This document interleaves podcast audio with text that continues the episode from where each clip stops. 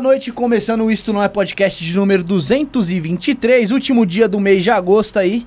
Agosto que geralmente demora um pouquinho pra passar, né, Felipe? Esse, Verdade. esse mês, esse ano aí não demorou nada não, mano. Será que não demorou? A gente Não não demorou. decidiu. Ô, Sabe por que não demorou? amigo.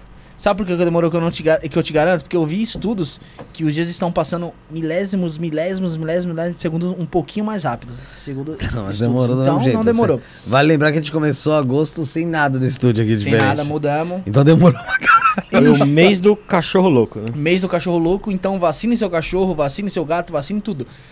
Já que o Rafael falou aí, boa noite, Rafael. Boa noite, tamo junto. Boa noite, Felipe, também, já tinha, tinha falado um pouquinho. Boa noite, vacina seu macaco também. Vacine seu, tudo, tudo. Vacine seu bichinho de estimação. Boa noite pro José que está aqui com a gente, Michael, Sueli, Larissa, Sara, todo mundo.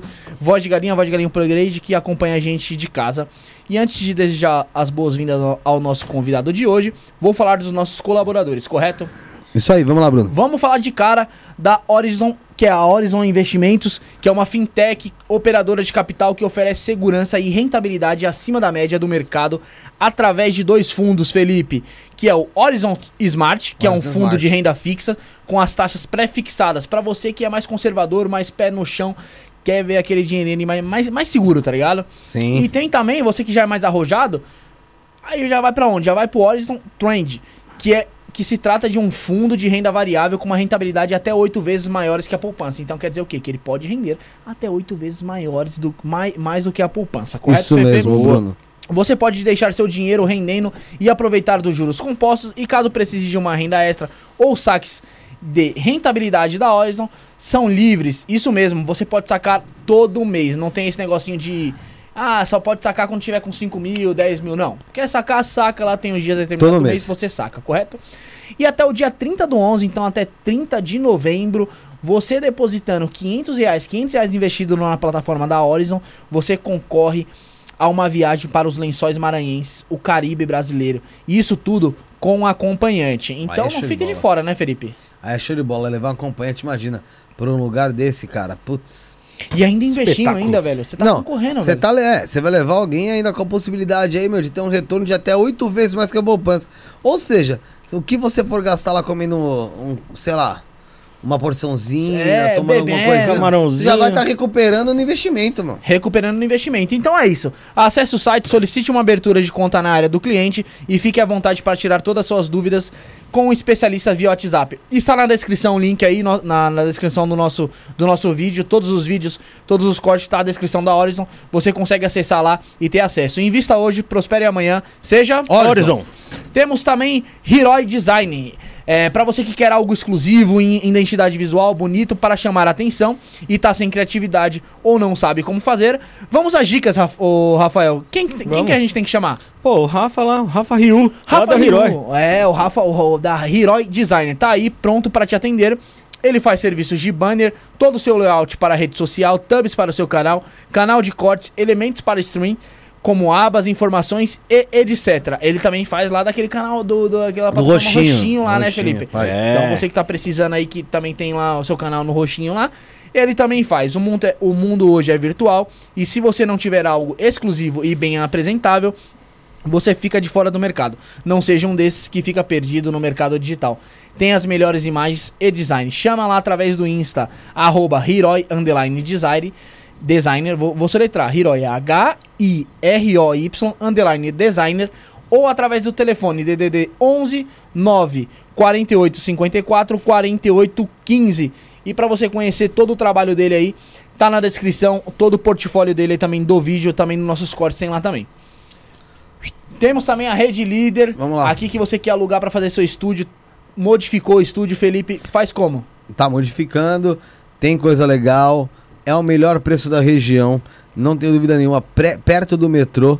Cara, região central de São Paulo, se você encontrar preço melhor que esse aqui, a gente cobre, pra você ter ideia. Então, arroba rede.líder no Instagram, ou você procura o meu, arroba Felipe Underline, que é das Torres, tá na descrição o meu Instagram aí, me manda uma mensagem lá que eu te instruo como faz pra você fazer o seu programa aqui. E não Tá bom? acha, hein? Não acha porque teve um amigo meu que procurou aí, entrou em contato comigo, passei o contato do Felipão lá pra ele lá. Verdade. E é isso aí.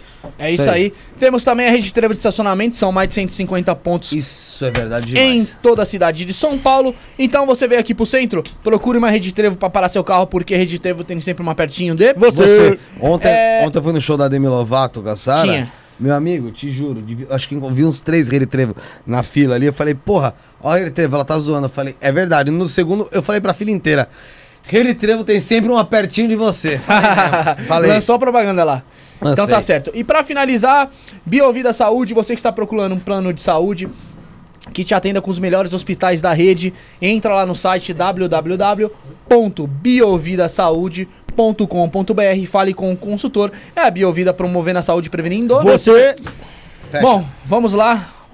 Seja muito bem-vindo, uma boa noite, Otávio Leal. Boa noite, gratidão pelo convite, gratidão pela gentileza, pela receptividade de vocês. Legal, Otávio, seja muito bem-vindo. Nós que agradecemos aí a sua disponibilidade de estar aqui conosco, bater esse papo, passar um pouco do seu conhecimento, um pouco do seu estudo, do seu trabalho, para a gente entender do que se trata não só o Tantra, né, que a gente foi o, o assunto que a gente colocou como principal aí, mas também astrologia, é, reiki, é, todo, todo tipo de tratamento que você faz, até também sobre a sua vida em relação às suas iniciações, estudos de ordens ocultistas e por aí vai. Então seja muito bem-vindo, muito obrigado mesmo pela sua presença.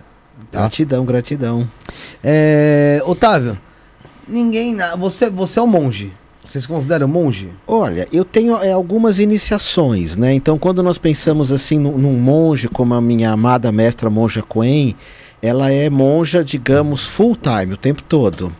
Eu tenho. O que, que é um monge? É alguém solitário que se busca muito. Então, moro sozinho, tenho uma, uma intronáutica, uma viagem interior desde muito cedo.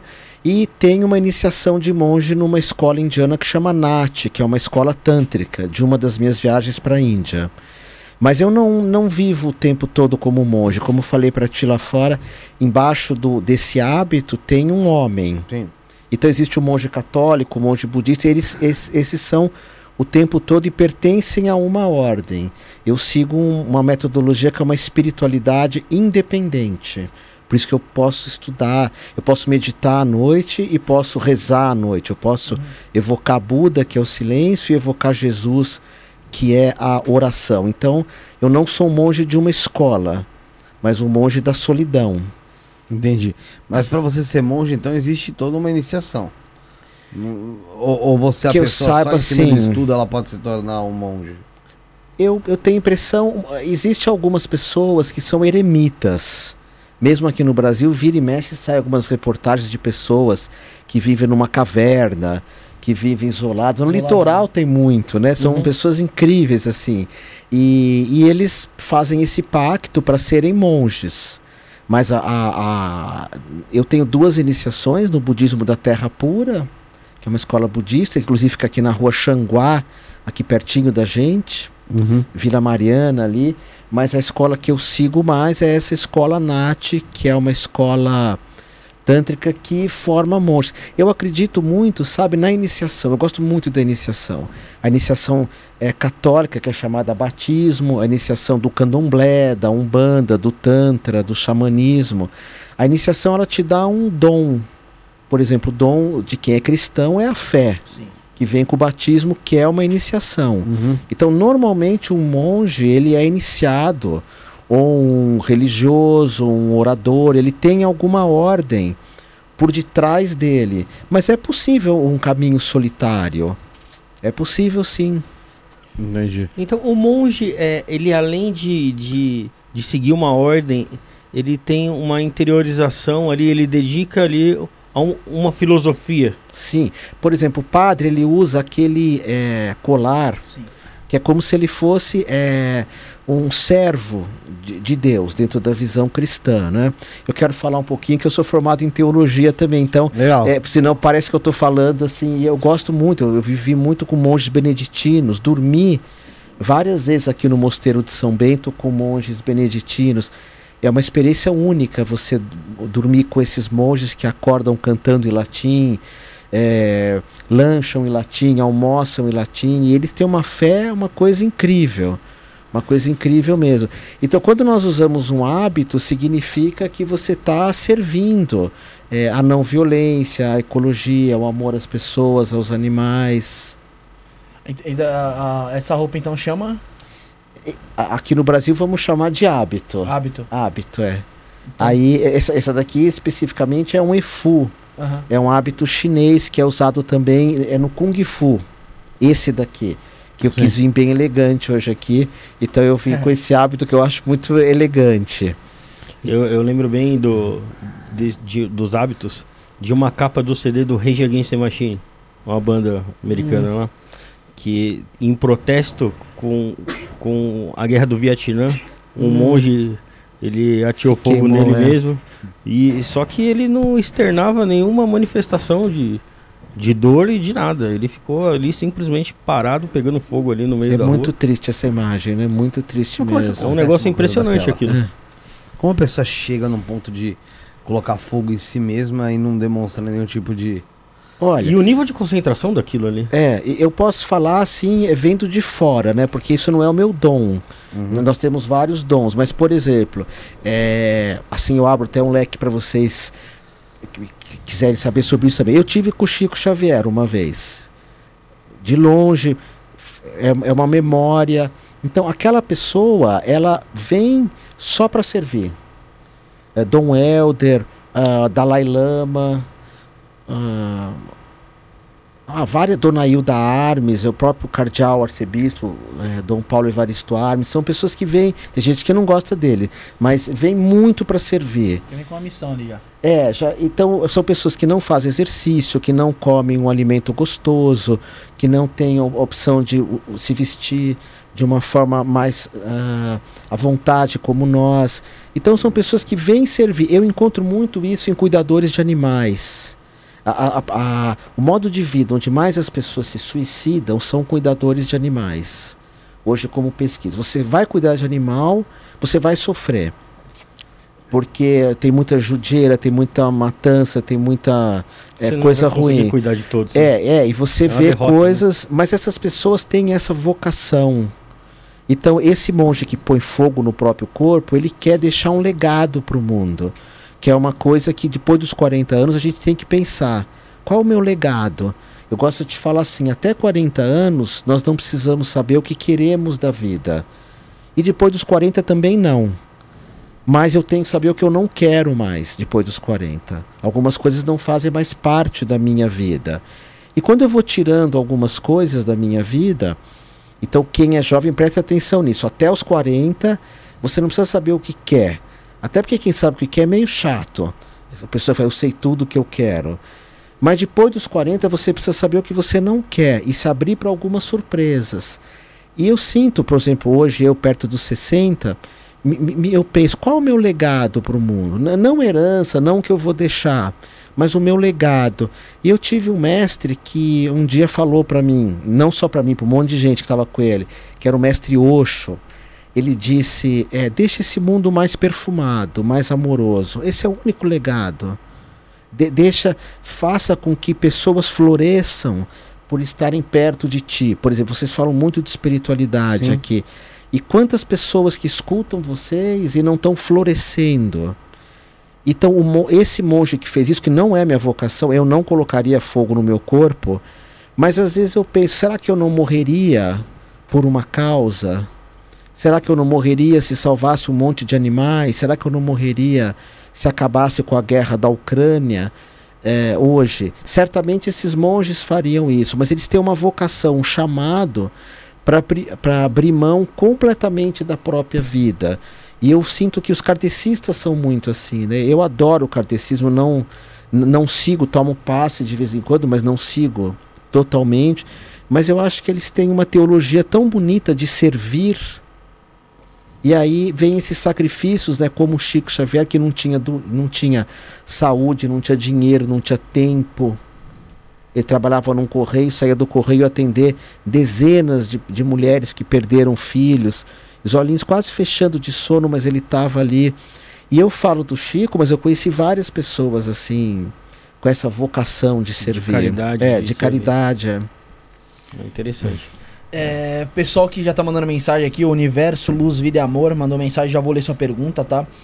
É, o pessoal do Humani Amor, é assim que fala, né? Humano Isso. amor. Humani Amor, tá? São mais de 120 mil terapeutas lá, tá valendo, formados, é isso? Ah, eu já sou, tenho escola aqui em São Paulo há 33 anos, né? 33 33 anos de escola aqui em Moema, mesmo bairro. anos. Fica em Moema, então, essa daqui. Fica em Moema. Então, o pessoal que tiver interessado, entra lá no Instagram do, do Otávio, tá como Otávio Leal, né, se eu não me engano. Isso, Otávio Leal, Humano e Amor. Humane de Humanidade e Amor, que é uma escola que eu me formei, que chamava Associação de Massagem Oriental. Então Ah, eu quis não colocar. É, é o amor, mas também é a associação, Entendi. porque essa escola, ela fez muito por mim. Quando eu me saí do banco, saí da Votorantim, comecei a ser massoterapeuta, foi graças a essa escola. Vocês vão ver que eu cito muitas pessoas, porque eu fui muito abençoado de ter mestres e professores assim, que eu não chego aos pés. E, eu, e um deles foi o Armando Austregésilo, que era um professor de massagem, um dos primeiros. Porque, sabe, terapeuta nos anos 80 era hippie, era gente pirada. Você vê meu corpo, eu sou inteiro tatuado. Comecei a tatuar muito cedo. Num, no momento que era proibido tatuar, eu tinha um cabelo enorme. Eu só era careta, que eu falo para os jovens, sejam careta, você pode curtir sem precisar é, usar essas drogas horrorosas que tem agora. Mas é, essas pessoas me levaram por, por uma espiritualidade que eu acho incrível, que é o movimento hippie. Que é você dar uma banana por um monte de porcaria do mundo, um monte de lixo. E hoje tem mais lixo ainda. O movimento hippie ele não briga com o mundo. Ele simplesmente não dá mínima para algumas coisas, é como corrupção, como maldade, como é competição, né? Consumismo. o- consumismo exagerado, né? Avareza, ganância. Então, e, e esse cara que me deu aula de massagem, ele trouxe isso pra mim, porque eu era paulista e ele era carioca. Eu fui fazer um curso de massagem e paulista nos anos 80, a gente tinha uma marquinha aqui no braço Camiseta. da camiseta porque a gente era branco. É verdade. É, e daqui pra cá é, era Tomava sol ali, é, moreno. Ho- Hoje carioca paulista é mais ou menos a mesma coisa, mas naquela época a gente olhava o carioca e falava, nossa, eu quero ser carioca. Porque era muito mais desinibido. Aí tinha uma música da Baby Consuelo, Menino do Rio, calor que provoca, dragão tatuado no braço. Eu ouvi isso, eu já tatuei um dragão. E, e- e quando eu vi esses caras do Rio dando aula de massagem, de tantra até, e tudo livre, dançando, eu falei, eu quero ser um terapeuta, eu quero ser um massoterapeuta. Mas isso vinha junto com o movimento hippie, que trouxe o veganismo. Na época não tinha isso. mesmo, né? É, era vegetarianismo, muita liberdade, amor livre, né? O- eh, Os, os- os anos 80, quem era terapeuta hippie era não monogâmico. Agora tem um nome para isso. Sabem o que, que é não Pan, monogâmico? pansexual? Não, Não, não poliamor. monogâmico é, é, é o. Não, não é. Não, é. Quase o poligamia. poliamor. Não monogâmico não, não, não se relaciona só com uma pessoa. Sim, Então é, pode ser um trisal. sim. São três Ah. pessoas que namoram junto, ou quatro. E quando eu vi isso a primeira vez, falei, não, mas sério que, que existe isso? E foi tudo na época lá do, do, do começo das terapias aqui em São Paulo, porque eu fui uma pessoa que me, apa me apaixono muito. E fiz muitas mulheres sofrer, sofri muito também, por me apaixonar e, e ter relacionamentos assim mais abertos, como se fala hoje. Agora não, já faz muito tempo que eu só estou com uma pessoa, mas essa associação de massagem trouxe, trouxe tudo isso para São Paulo. Movimento hippie, vegetarianismo, espiritualidade junto com terapia, relacionamentos abertos, fechados, ah, não monogâmicos, poliamor. Tudo Legal. isso. Ô, Ô, Otávio, Otávio, E, e, falando sobre, sobre esse vegetarianismo, né? É, a gente sabe que você seguiu é, o- o- algumas religiões da Índia, né? O hinduísmo, o budismo. São religiões, são filosofias que elas res- respeitam todas as formas de vida, né? Todos os animais. E hoje em dia a gente vê uma onda do vegetarianismo, do, do, do próprio veganismo muito grande. A gente respeita muito mais os animais, a forma do, do abate dos animais, mesmo a, a gente que consome carne, a gente procura saber como que é o abate dos animais, porque a gente, a gente não tinha noção. Não né? tinha. Me- Mesmo a gente comprando a, a bandejinha de carne no supermercado, hoje em dia a gente, a gente tem a noção de como é feita a criação daquele boi, o abate daquele boi. Você acha que a gente caminha para um mundo é, é, onde todo mundo vai ser vegano um dia? Olha, eu, eu sinto que nada é absoluto no universo. Eu gosto de falar isso. Nada é absoluto. Essa polarização que tem hoje é, é uma tentativa de que alguma coisa seja absoluta. Então, por exemplo, eu. A primeira é, carne que eu parei foi a vermelha. Isso fazem 35, 36 anos. Mas eu não brigo com quem come carne. Eu não vou é, questionar e nem vai deixar de ser meu irmão. É, o vegetarianismo hoje ele ganha uma outra um, um outro meio de vida que é até mais ah, não violento que é o veganismo. Mas eu não acredito que o mundo inteiro seja vegano nem que o mundo inteiro vá ser um dia vegetariano porque nada é absoluto nós somos um mosaico. Por isso que hoje fala de, de tantas formas de sexualidade porque a gente tem potencial para ser ter um lado feminino, um lado masculino. Tem, temos, somos um mosaico onde podemos escolher algumas coisas. É, eu, eu também penso como você, não é, é, a respeito do, da alimentação não violenta. Então, por exemplo, no budismo, em algumas linhas, o budismo é um monte de escolas. Você está andando, cai uma vaca e morre na tua frente. Come. Pode comer. A questão seria a violência antes da. E às vezes eu posso falar, não, eu não vou ser vegetariano, mas eu vou comer um pouquinho menos de carne. Porque eu acho que é, nós devemos ser menos violentos. E eu também tenho que ser menos violento. Com pensamentos, com palavras, com alimentação. E mais radical, assim, do mundo inteiro ser vegano, eu creio que não. E nós somos esse mosaico. Tem lugares que só tem carne para comer. Tem lugares que tem que tomar leite. A Mas- imposição é ruim, né? É, eu prefiro. é né? muita gente que virou vegetariano que me agradece, porque eu sou muito feliz de ser vegetariano. E não é fácil, porque eu adoro Eu carne. Imagino, eu, eu, É. eu, eu, eu, sinceramente, eu acho muito bacana quem é vegetariano, mas eu nunca nem tentei. Porque Então, mas você pode virar eu vegetariano. gosto, eu gosto muito de carne. Eu acho Então, eu também- sensacional. Eu também gosto, eu sinto o cheiro, 35 anos sem comer carne, sinto o cheiro e salivo. Mas é, sabe quando o Renato Russo vem e fala disciplina é liberdade, né? É verdade. É, a gente vai tendo algumas disciplinas, ma- mas, não que você precise ter. Mas eu acho que as pessoas, eu formei tantos terapeutas que são vegetarianos por minha influência, foi porque eu falei com amor. E se você não for, você continua meu irmão. Eu não gosto dessa briga hoje que vai um ofendendo o outro, né? É. Pelo. É chato, Eu, né? eu, eu acho também que não é bem por aí, como o Rafael falou, né? Nada impor Sim. uma questão, né? Que se todo mundo vi- virar vegetariano da noite pro dia, o mundo vai melhorar, né? Vamos ser bem sinceros, né? A gente vê guerras aí não é por conta de você ser vegetariano ou não. O que falta, o que falta pro mundo se tornar melhor, Otávio? Na, na sua visão, na sua concepção ali. Olha, o, o ensinamento, né? Ama o próximo como a ti mesmo, é um ensinamento universal. É um ensinamento que. Esses dias eu estava falando de ufologia, que eu tive várias experiências com ufologia. Eu sei que as pessoas gostam agora de- disso. Se vocês quiserem me levar para isso, eu vou com o maior prazer. E mas hoje mu- muitas eh, mensagens que os seres de outros planetas, né, os arcturianos, por exemplo, falam, é tudo que Jesus falou. Não tem nada de, de novo. Eh, Você sabe que quando eu penso num propósito de vida, sem perguntar qual que é o meu propósito de vida, é aquela oração de São Francisco. Como melhorar aquela oração de São Francisco, Senhor, fazei de mim instrumento de vossa paz. Aonde houver guerra, que eu leve o amor, onde houver discórdia, que eu leve o perdão. Eu acho que depois que São Francisco falou aquilo, na verdade quem falou aquilo foi uns monges que vieram depois de Francisco, e eu tenho isso grudado em tudo que é canto da minha casa, porque aquele é o meu propósito. E é difícil eu perdoar, é difícil é, quando alguém nos ofende eu perdoar, é difícil eu amar mais do que ser amado.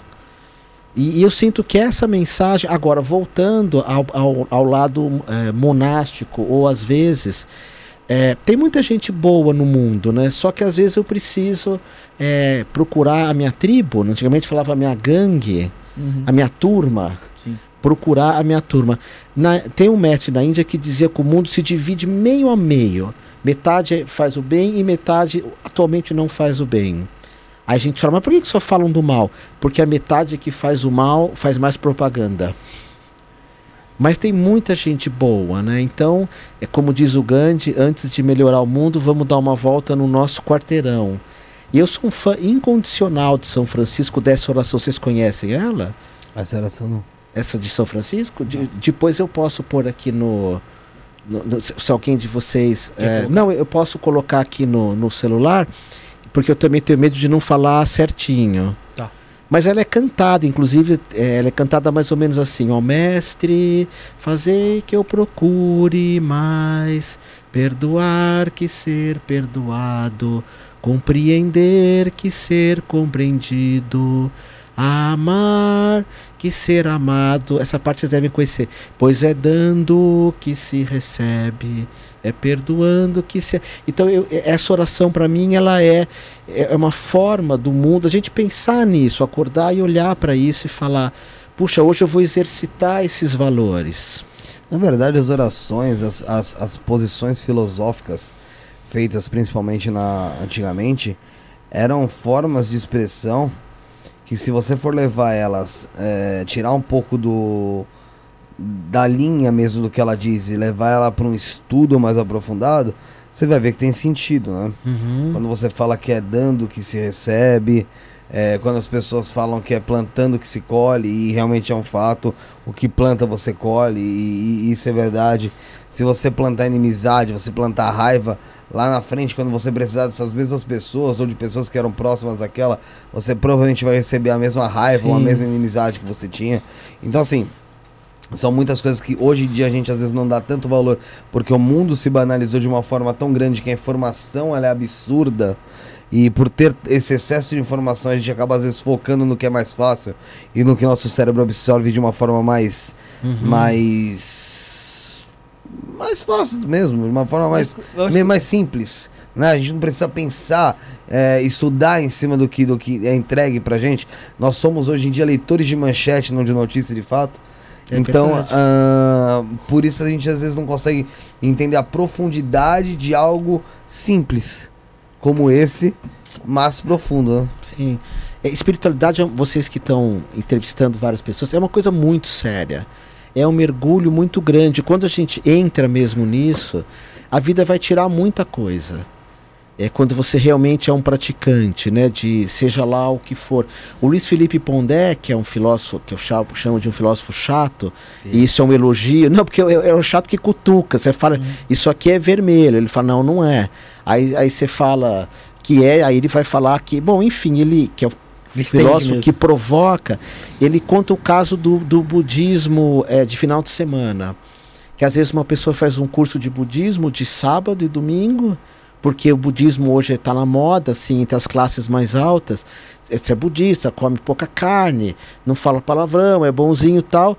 Mas, e é um curso de um sábado e domingo, mas não é bem isso. Não é bem isso. Num sábado e domingo não faz você seguir um caminho realmente, né? Então, é, acho que eu estou sendo muito religioso. Vocês querem me levar mais Não, pro não, lado não, não. místico? É interessante ouvir, sim, esse, esse lado religioso. É, Porque é diferente, né? Os O dois. que eu queria entender é se você realmente acredita nos arcturianos. Você tá falando sobre Olha, ufologia. Sim, a gente pode falar sobre isso, se você quiser. É, Hum. eu, eu tive um, é, uma experiência muito grande com os grandes mestres de ufologia. General Showa, JJ Benítez, vocês conhecem? Escreveu O Cavalo de Troia, que é um best-seller da ufologia. E porque nos anos 80 é, pouca gente buscava uma espiritualidade independente. Então eu tive contato com grandes mestres. E tive várias pesquisas de ufologia, inclusive uma pesquisa em Ilhabela, aonde eu fui para Ilhabela e praticamente três dias desapareci em Ilhabela. Como Não assim? sei se foi abdução. É, eu sei que vocês dão muito tempo para falar, mas às vezes eu fico um pouco ansioso Pode para não vontade. atrapalhar. É. Não, foi assim, essas pesquisas, e, e eu vou tentar acrescentar alguma coisa para quem está nos vendo, para não ficar.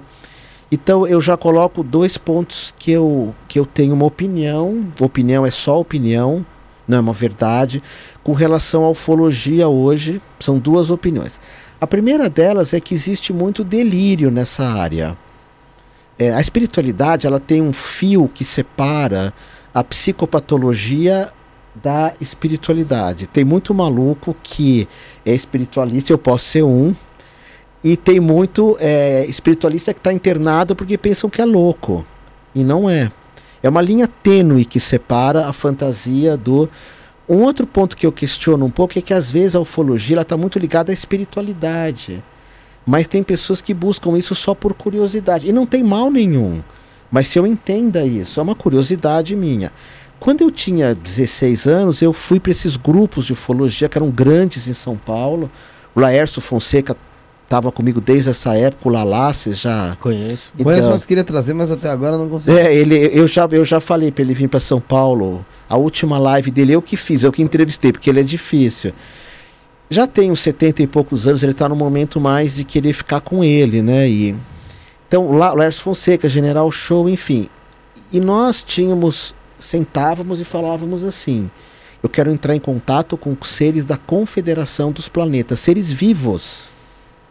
Sentava um monte de médium e falava: Eu quero entrar em contato com seres vivos da Confederação dos Planetas. E, e nós pedimos uma prova física: mexer alguma coisa, ou estourar uma televisão, como houve uma vez, ou. é, Conta pra gente esse negócio de estourar a televisão. Como é então, se juntava um grupo e eu estou ensinando as pessoas, isso eu nunca falei assim abertamente como aqui, porque acho que agora chegou a hora de eu falar da minha experiência nisso.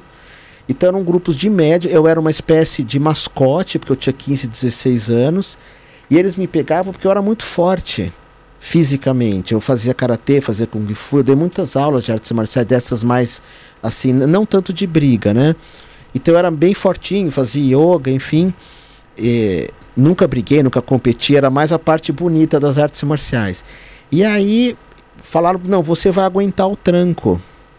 E o que, que era um tranco? A gente se reunia e chamava, eu quero entrar em contato com seres vivos da Confederação dos Planetas. E aí um médium incorporava uma coisa, eu psicografava, eu nem tenho mediunidade hoje. Naquele momento eu tinha um pouquinho, que eu desenvolvia no centro espírita. E aí é, cada um viu uma coisa, demorou meses para vir um aviso assim: vão para Anhanguera, que é uma estrada, Sim. Anguera, não para quem não está em São Paulo, né? Rodovia Anguera. É, rodovia Anguera liga São Paulo com Campinas, que é uma cidade grande aqui perto. Que tal hora vocês vão ver o OVNI?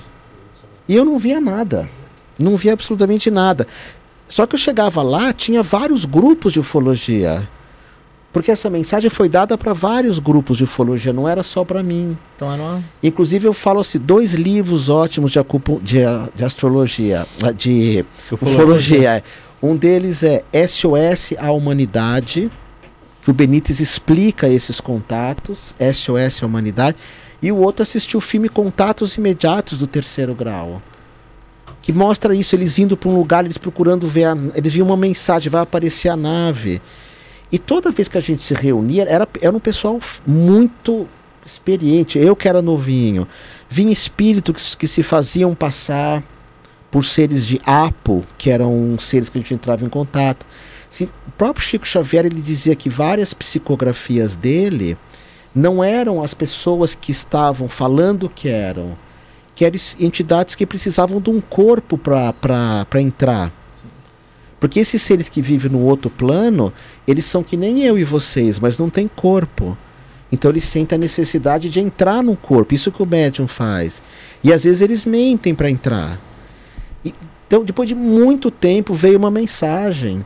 E a gente falava: eu quero entrar em contato com seres vivos da Confederação dos Planetas. E cada um tinha uma mensagem. Hoje eu vejo muitas pessoas falando de ufologia replicando informações que elas leram em livros. Não é uma experiência dela, ela está replicando. E tem muitas coisas que será que é real, será que não é? Eu que pergunto. Pois bem, aí um dia veio uma ordem para mim e para um outro amigo meu que era mais forte que eu, esse pessoal que faz musculação. E, e lá para Ilha Bela, até me emociono dessas histórias, porque eu era muito jovem. Porque a gente ia ter um contato de terceiro grau. Primeiro grau é você ver a nave. Segundo grau é uma marca. E, e uma vez que a gente foi para Anhanguera, que tinha um monte de grupo, feriu o nosso ego. Não, só nós vamos entrar em contato. Apareceu a nave tal hora. Vocês avistaram. Avistamos, todo mundo tava lá. O Laércio já avistou várias vezes o, o Lalá, ele era de outros grupos. Aí o que acontece? É, porque esse pessoal já morreu tudo, né? Infelizmente, esses grandes ufólogos, os primeiros. E da terceira vez eu fui para Ilha Bela e eu sei que meio que eu sumi naquilo. Você Minha- tinha tomado alguma. algum tipo Não, chá, não, não. do Nada. tipo? E a minha namorada, depois de um tempo em São Paulo, a gente viu uma, uma nave parando em cima de mim. A minha namorada da época, muita gente vai falar com ela, conta dessa história. Tinha uma amiga, conta. E eu achei, meu ego, que aquela nave parou em cima de mim para me levar. Isso depois em São Paulo, depois de Ilhabela, que eu tive uma experiência. Eu não sei o que, que é, não quero saber. Quero contato de Mas eu. É, mas eu desapareci. Eu e eu, o menino que estava comigo. Você não lembra como você desapareceu? Desapareci no sentido assim, é, eu dormi sexta-feira, eu e esse menino acordamos na segunda, Ma- Mas, mas foi onde? Era, era, em Castanheiras, que era uma praia de Ilhabela. era numa praia mais isolada. Aí vocês foram Ilhabela era um deserto naquela época. Ilhabela, não sei se vocês sabem, é, Castanheiras. Ilhabela é o lugar que tem mais é, chegadas de naves. E, e é, tal, tem né? um livro que chama Ilhabela e seus mistérios, que tem até um mapa. Mas enfim, aí aconteceu tudo isso, que eu meio que desapareci, acordei cheio de, de borrachudo. Eu e esse menino dormimos três dias. Mas, eh, Sumimos, dormimos, ninguém via- apagamos. mas alguém via vocês ou não? Não, porque a pa- Castanhedas naquela época era. É a Castanhedas? última praia ali, como- Ah, Mato, sim, lá era era longe pra caramba. É. Não, Ilhabela era um deserto. Eu tô falando de 1986, Porra. 87. Pra chegar lá já era uma luta. já. É, não, ia de balsa, né? O, a balsa, bom, a balsa ainda tem hoje. É. Mas eu, depois de. Eu continuei estudando, estudando com os grandes feras. Aí um dia veio uma nave, parou em cima de mim e eu falei, é pra mim, olha o ego. Qual a distância de você assim? Ah, 20 metros. tá. E depois foi aquela noite dos OVNIs. Nave grande? Ah, tá. Que vocês nem eram nascidos. Mas já porque- ouvimos falar bastante. é, porque essa noite do OVNI foi aonde? Foi em Moema, onde eu moro. Os, os helicópteros saíram ali, foi no Brasil inteiro, 1996, acho, é. E, e não foi pra mim. As naves estavam passando lá. Mas eu tive vários avisos, sabe, Pra mim não mexer com isso, porque não é o meu caminho. Agora, muita gente que estuda astrologia é um caminho dessas pessoas e é muito bonito, mas eu creio que não pode entrar como. Se você crê nos arcturianos, né, vai atrás, tenta ter um contato, vai pro, vai pro meio de uma montanha. Eu acho importante você experimentar isso. Mas você quer que seja perigoso?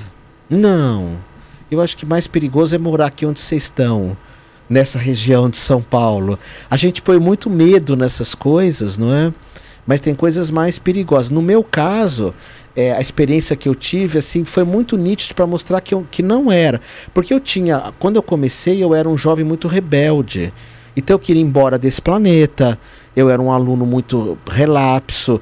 Eu vivia em com confrontos com meu pai, que pensava muito diferente de mim. Então eu cismei que eu queria ir embora.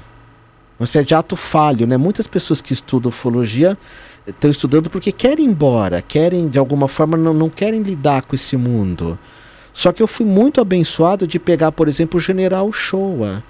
Que se vocês pegarem General Showa, ele foi, inclusive, um dos professores do Laércio Fonseca. Ele era o fera e o JJ Benítez, que teve várias experiências com OVNIs no Peru. E aí ele, ele dirigia grupos aqui, tinha o Juan Paes que dirigia com ele. Então eu estudei junto com as escolas de ocultismo, que eu quero que vocês falem, né? Então sim, eu acredito nos arcturianos, nunca tive contato. Quando eu tive contato, eu tive contato com seres chamados de Apo, hoje ninguém mais fala deles. Apo. APO, APU, que era, um, que era o que nas psicografias eu via. Mas para a gente fazer uma psicografia, eram grupos de sete, oito pessoas. Todos tinham que ter a mesma visão. Porque senão eram espíritos brincando que vinham falar com a gente. Nós demoramos muito para conseguir entrar em contato. Eu falava com uma mulher chamada Kabbalah. Não é a Kabbalah judaica. A Kabbalah judaica chama Kabbalah. Ela dava umas informações. E aí, quando teve essa noite dos OVNIs, eu falei, uma nave veio me buscar, olha que pretensão. Eu falei, não, nunca mais eu mexo com isso. Deve ser Então você uma largou de lado É, porque não é meu né? caminho, né? Tem, Você- tem, tem aquele caso lá no, no Chile, né? Do Cabo Valdez, né? Aí eu não, não sei muito das histórias, assim, Tem- eu tô meio por fora. Não, mas é, é bem antiga. Eu acho que é até dos anos 80 ou 90. E, e é um, um cara do exército lá do Chile e eles estavam no, no- uns três ou quatro soldados lá. E, e aí chegou uma nave e abduziu um deles lá. Só que em questão de segundos ele caiu de volta. Lá apareceu num lugar. Então, eu... Só que ele apareceu barbudo. É, porque dizem que muda o tempo, Só né? que é como se tivesse passado um É. tempão lá. Por exemplo, você passou três dias lá e não sentiu nada. Não, né? eu acordei, eu achei que, era, achei que era sábado, vamos supor. Aí eu- nós descobrimos, depois quando voltamos para a cidade, que nós, que nós deu um... É como se alguma... Eu não, teve vários congressos de ufologia em... Na época em é, Foz do Iguaçu, da- porque nós temos na ufologia a revista UFOS, que não acredita em nada. Não sei se já trouxeram alguém da UFOS aqui. Trouxe o, O, Edson o Boaventura. É, é da UFO ele? o Boaventura, ele, ele é, a, a OVNI, né? É da OVNI. Ah, É, OVNI. OVNI, perdão, OVNI, UFOS. É que Tem tem o outro, né? pessoal da, da espiritualidade ufológica que acredita em tudo e eu fico mais ou menos no meio. A gente tem que pesquisar. Nós temos que ter na falar um pouquinho de, de, de, de, de cristianismo só para Aham. tentar é, tem um salmo que é o Salmo 54, Tamu Adonai, a experiência de Deus. É você ter uma experiência, é diferente de pensar em Deus, falar sobre Deus, que as pessoas falam muito, e escutar falando-se de Deus. É uma experiência que São Agostinho falava, cognitil de experimentalis. Uma experiência radical, assim, que vem de muito jejum, de muita, muitas provações. Muitas pessoas estão muito doentes, têm essa experiência. É, eu tive só uma vez essa experiência. Por mais que eu viva no mundo espiritual, porque eu trabalho com isso o tempo inteiro, eu só tive uma experiência com isso. E, e a experiência da ufologia eu recomendo para as pessoas. Você vai buscar, senta, pega um- uma caneta e fala: Eu quero entrar em contato com seres da Confederação dos Planetas vivos. E quando a a pessoa te der um monte de mensagem, você fala: Agora eu quero uma prova física e o teu nome.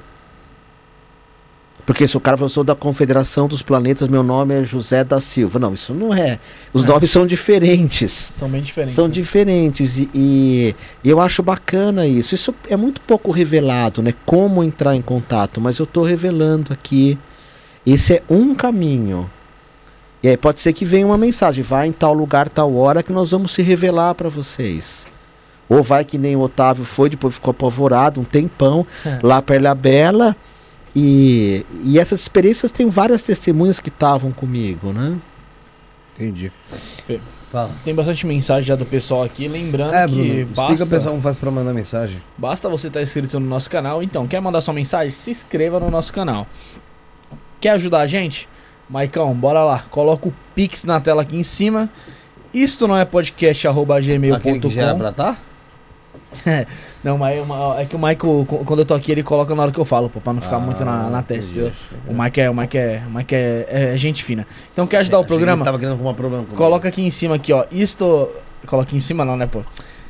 Faz o Pix e ajuda a gente. Isso não é podcast arroba gmail.com. Ou se não tem um superchat, você consegue mandar qualquer valor, sua pergunta fica em destaque. Lembrando que tá, dá pra você se tornar membro também do canal por R$ 4,99. O Douglas Bezerra ele é membro. Ele fica com a pergunta em destaque, manda as figurinhas. E Fefe, vai vir novidade. Obrigado, Bruno. Era isso mesmo que eu queria, que você jogasse. Fala pra mim. gente. Seguinte, Faz a galera. propaganda, gostosinha, Não, vai. Vou falar mesmo, vou falar real. Me dê licença, Otávio, só pra Sim, eu falar, lógico. falar- dar um adendo aqui. Pra você que é membro do canal, você vai falar, ah, mas vou virar membro por, por quê?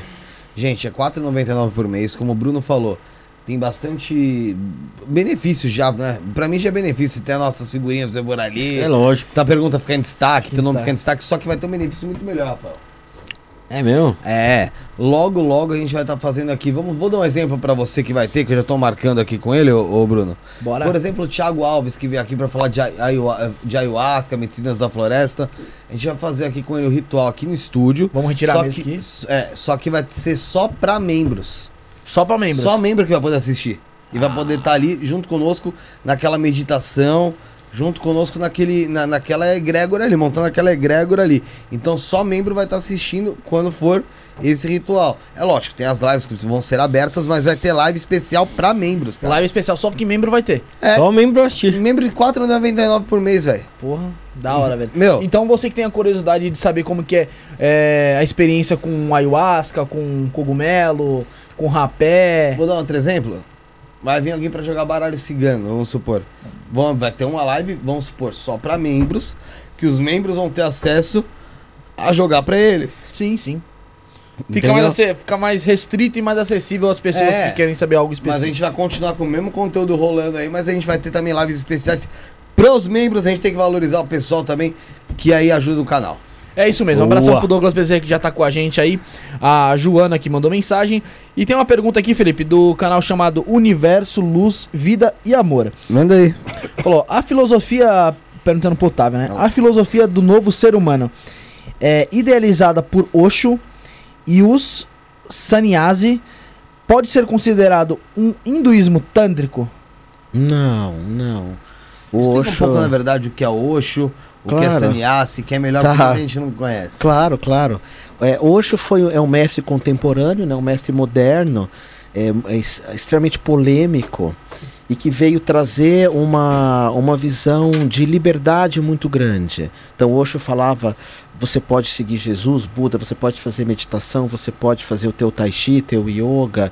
Ele trouxe essa liberdade, uma espécie de sincretismo, né? antigamente chamava-se de ecumenismo que é você aceitar, né, ser tolerante, amoroso com todas as religiões. Sannyasi é para você ser um sannyasi é muito difícil. É você renunciar um monte de coisa. Sannyasi é um renunciante e que muda o nome dele. Por exemplo, o meu nome é Jamprem, um dos nomes que eu tenho. Jan quer dizer aquele que medita e Prem aquele que é amoroso. Mas o meu nome não quer dizer que eu medite e seja amoroso. É uma espécie de um convite. Não sei se vocês sabem, antigamente todos os padres, eu peguei o finzinho disso, tinham que mudar de nome. Eu não sabia. Tinha, é tudo padre Zezinho, padre Chiquinho, porque Zezinho é de São José, Chiquinho é de São Francisco. Os papas têm que mudar de nome. Acho que papa até hoje, É, bispo, padres arcebispo. ainda, ainda mudam, né? Al- Algumas ordens sim, como os beneditinos, os trapistas, os cartuchos, as ordens. Mas, por exemplo, o Fábio de Mello, que eu adoro, acho incrível que ele escreve. Ele não precisou mudar de Não, nome. Os papas, né? Os papas. Ah, desculpa, os é. papas sim, os papas são obrigados. E acho que os bispos e arcebispos também, você é obrigado a. é, Dom Paulo aqui era Paulo de Paulo, né, do apóstolo. Então, o Sânias é quando você renuncia a tudo, você é uma espécie de monge, você renuncia a família, renuncia a dinheiro, renuncia. E você é, anda pedindo esmola e ajudando os outros. Então, o que, que o Osho fez? Ele falou: Eu vou dar um Sânias diferente que você só precisa renunciar ao passado. Só isso. Você tem que acordar todo dia e falar: hoje eu renuncio todo o meu passado. Como se viver, falasse, viva o presente, viva o que se apresenta.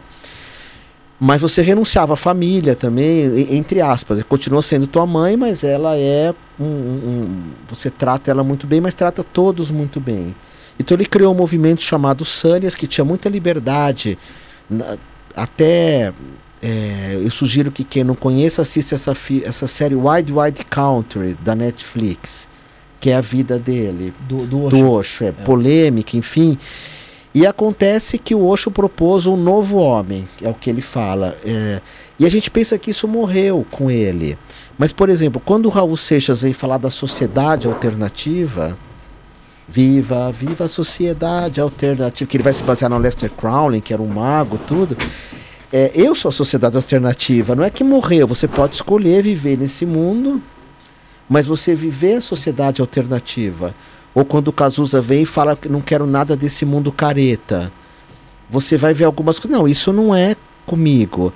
Então eu acho que o movimento da sociedade alternativa é, a gente pode fazer na nossa vida. Não precisa que o mundo inteiro siga. Você resolve ser diferente.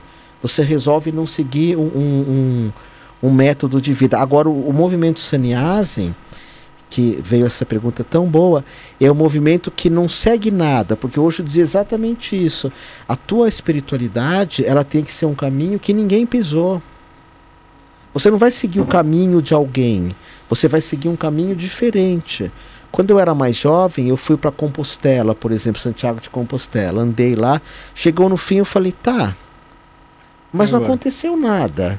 Aí eu sentei onde Buda sentou na Índia, em Sarnath. Sentei na, na árvore que Buda sentou. Sim. Tem pessoas que andam por onde Jesus andou, em Jerusalém. E isso é maravilhoso. Mas às vezes você tem que dar uma desviadinha para cá ou uma desviadinha para cá. Então o Osho deu uma liberdade espiritual para nós que nunca foi dada por um mestre. É, o nosso caminho, ele dizia, é o caminho das nuvens brancas. Nós temos que ser como uma nuvem. Agora está aqui, agora está aqui, depois sumiu, depois está pesada, depois está é, clarinha, transparente. Então eu, eu, eu, no Osho não seguia exatamente o Tantra, não. No final da vida dele, inclusive ele falava muito mais do Zen budismo, que é o que a monja Koen segue. Ele falava o caminho mais fácil é o caminho do Zen budismo. Ele, Osho, dizia. Sim. Mais fácil não, mais rápido. Porque você senta e olha para baixo. Só isso. Mas não é um caminho tão fácil Tão assim. fácil assim, né? Não É, é, porque não é você fácil você é, simplesmente fazer isso. é, né? porque, por exemplo, É vocês simples, falam do, né? é, do, da ayahuasca, que é, um, que é uma coisa maravilhosa, mas você usa um, um elemento né, para ter uma experiência. Isso é um caminho lindo. No Zen você não pode usar nada, você não pode fechar os olhos para meditar, você não pode usar mantra, você, é, você aceita qualquer coisa que venha. Então hoje eu dizia, depois de todas as buscas espirituais, não quer dizer que eu concorde com isso, tá? Ele que dizia, depois de todas as buscas, quando você está velhinho, você vai chegar no Zen, que é simplesmente sentar e falar, ok, eu aceito tudo como é agora. Mas é um, um caminho muito difícil, porque vai tudo junto, vai cabelo, vai relacionamento, você fica careca, você tem. O Zen budismo te cobra muita coisa, né? Caraca. É complicado. É, eu, eu cheguei meio que à con- conclusão que eu não sou obrigado a seguir uma coisa só assim também.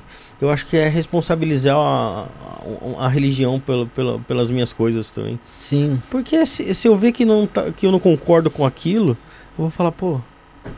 Né, eu- posso acreditar em um pouquinho de cada coisa. Uma coisa pode ser coerente pra mim, só, só um pedaço né, do que o pacote todo. Sim. Tem uma meditação que eu gosto muito, que eu faço comigo, que eu imagino, eh, vocês podem fazer isso em casa, chama script de vida. Você desenha como seria o último dia da tua vida. Você escreve num papel, como se fosse um filme, é muito bonito isso. Então, um filme de Hollywood.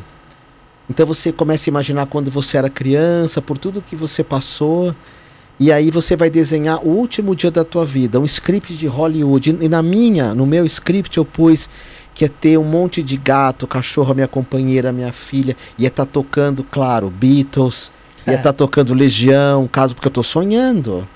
E aí chegaria Jesus e me abençoaria. Tô sonhando. Aí chegaria esse mestre hoje e falaria: "Puxa, você você entendeu o que eu falei?" Aí chegaria Chico Xavier e falaria: Você foi um homem bom, se eu realmente for um homem bom. Aí entraria a Monja Coen e me abençoaria. Porque é um script de Hollywood. Aí todos nós iríamos dançar. Aí eu ia chamar um desses mestres, que seria o Dalai Lama, e falar: Me conduz, agora eu vou morrer. Então eu quero que você me conduza, que você me leve. Me, me, me, me acalme o coração na hora da partida. E nesse script, quando nós fazemos, é, eu estaria em Visconde Mauá, no Rio, que eu adoro Visconde Mauá, que eu tenho uma casa lá. Então eu desenhei esse script e eu pus vários mestres. Gaspareto, que foi tão importante para mim, que me ensinou que a espiritualidade não precisa, que a gente pode ter uma certa prosperidade. E, e cada um deles me ensinaria uma coisa diferente. E eu depois ia fazer amor com a minha companheira, depois eu ia ser conduzido, ia me despedir de todos. Fala, Fiquem dançando, é que agora quem vai cantar é o Elvis. Aliás, o filme do Elvis assistam, que é maravilhoso. Não sei se vocês gostam de Elvis. Pô, eu acho Sim, sim. Filme, vocês assistiram? Não. Ainda não, Não. assisti. Nossa, então, eu já- aí eu falo, agora vocês deixam, eu vou partir, mas vocês têm aí a companhia do Elvis, Janis Joplin, Hendrix e... E quando eu fiz esse script de vida, que é um exercício muito bonito para você fazer, você desenha, aí você vai ver qual lugar você mais gosta, com quem você quer estar, o que é importante para você. E eu coloquei cada mestre, um me abençoa, outro ah, me ensina alguma coisa, o outro me dá um tranco, que é o Gaspareto. E aí, e quando eu fiz essa técnica, eu coloquei vários mestres, porque cada um deles me ensina uma coisa diferente. É, realmente Eu- é um eu- script, né? Do último dia da sua vida. É, né? e você faz isso como se fosse um filme de Hollywood. Começa o filme, vocês bem novinhos, aí você vai lembrando tudo o que você passou. E agora você tá lá, sei lá, numa ilha ou aqui na Paulista, vocês que sabem, minha filha adora que é a vida paulista. E, ou você tá num, em Marte ou em Júpiter, porque você vai criar uma coisa. Mas quando você for escrever isso, você vai ver o que é importante para você. Que a gente perde muito tempo com coisas que não fazem sentido. É, é que a gente fica pensando que é uma contradição e na verdade não é, né? Não, Não cada é um ensina uma coisa né? diferente, é. A gente pode, a gente pode achar bacana o amor de Jesus, achar bacana o, o budismo respeitar as formas de vida e não tem É, problema disso. Porque Buda nos ensina o silêncio. Buda não reza. Budismo não reza, a não sei com algumas exceções. E Jesus ensina a gente ser, eu acredito, 100% humano. 100%, porque ele vem pra cá, ele se torna é, 100% ah, e a gente começa a perdoar nossos erros. Já o Tantra ensina nós ter uma- temos uma sexualidade, celebrar a vida, é, sorver até a última gota da laranja, né? chegar no final da vida e falar, eu sorvi até a última gota. O Osho falava muito isso. Chega no final da vida com a sensação de, af, deu, porque eu fiz tudo. Como num filme que se chama Antes de Partir, que Ah, tá também na Netflix, é que eles Morgan vão morrer. Freeman é, e, e o- e o Jack Nicholson. Chegar no final da vida daquele jeito, sabe? Eu fiz tudo. Tudo não dá pra fazer, mas o, o que era importante eu O que fiz. você viu necessário, né? É, Mas existem uns mantras né, no, no, no budismo, não? existe. Né? Existe. Então mantra é diferente de oração. É diferente. Qual a diferença?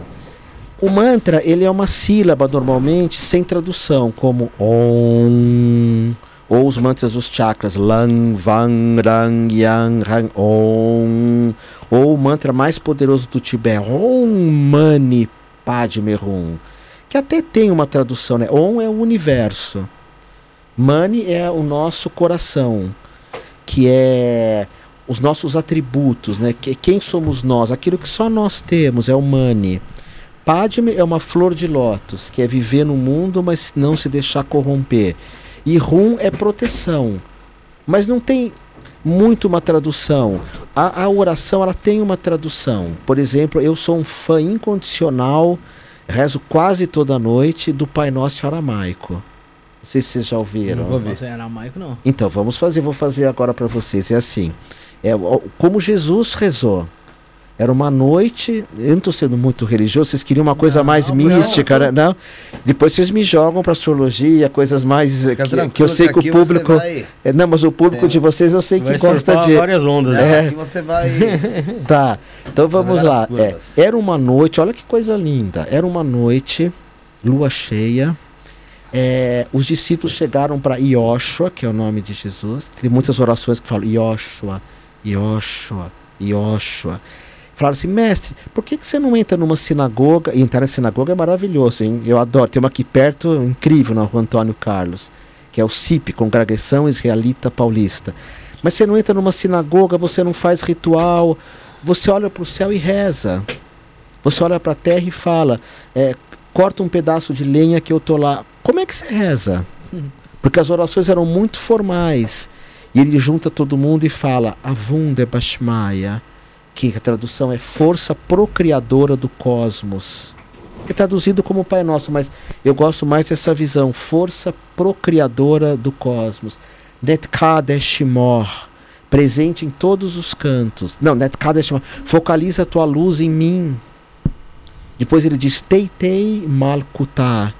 Malkutá é terra, presente nesse planeta. E vai embora a oração. Então eu vou, eu vou fazer uma parte aqui para vocês. É, vocês que estão em casa, se quiserem pôr a mão no coração, ela é muito forte. Vamos lá, vamos lá. É assim. É. É, que pensar que a gente estava lá com ele naquela noite e. Pessoal de olho fechado aí em casa. É, é. E, e ele faz essa oração conosco, que é assim: Avunde Bashmaya, Netkade Shimor, Teitei Malkuta, Nerwei Tsiviana Aikana de Bashmaya Af Bahara, Wela Tasla Memizyuna, Wela Tasla Membisha, Metu de la Remal Kota, Wahaila Wates Butra, Rolan, Almin, Amém. Esse é o Pai Nosso em aramaico. E eu, eu sempre faço, quase sempre eu faço à noite. E ele é uma oração. O mantra, normalmente você não está pedindo nada. Apesar que tem mantra de Ganesha, que é uma divindade hindu, que você pede prosperidade, pede para abrir os obstáculos. Esse mantra é assim: Om Ganesha Om. Posso bater palma? Não vai interferir Pode, aqui? fica à vontade. Om Ganesha Om Ganesha Om Ganesha Om Om Ganisha, Om Ganisha, Om Ganisha, Om. Mas não tem muita tradução. Tem mantra para sexualidade, tem mantras para tudo que você pode imaginar. É, mas são sons sem tradução. A oração tem uma tradução que fica mais clara. Eu, eu quero falar para vocês, quem está me vendo... faraó? Faraó é da gnose, né? Faraó é um mantra para sair em astral, né? Algo assim. Eu fiz gnose, eu tinha 20 anos, já não lembro muito bem. Faraó, é. hum, É um mantra mais, mais é, egípcio, né? direito. É um mantra. Eu queria falar para quem está nos vendo que se vocês entrarem no meu site, depois eles vão falar. Tem um livro de mantra que eu, que eu publiquei dois livros de mantra, que eu adoro mantra e orações. E as, e as pessoas podem baixar, esses livros não existem mais.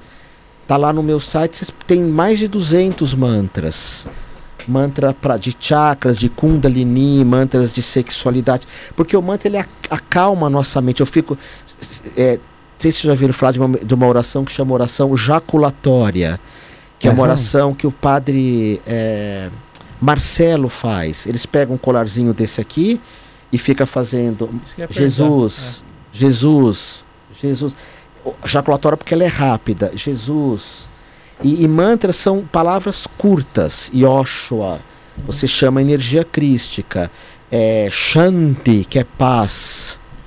Você está tá sem paz, então você entoa. Om Shanti Om Shanti Om Shanti Om.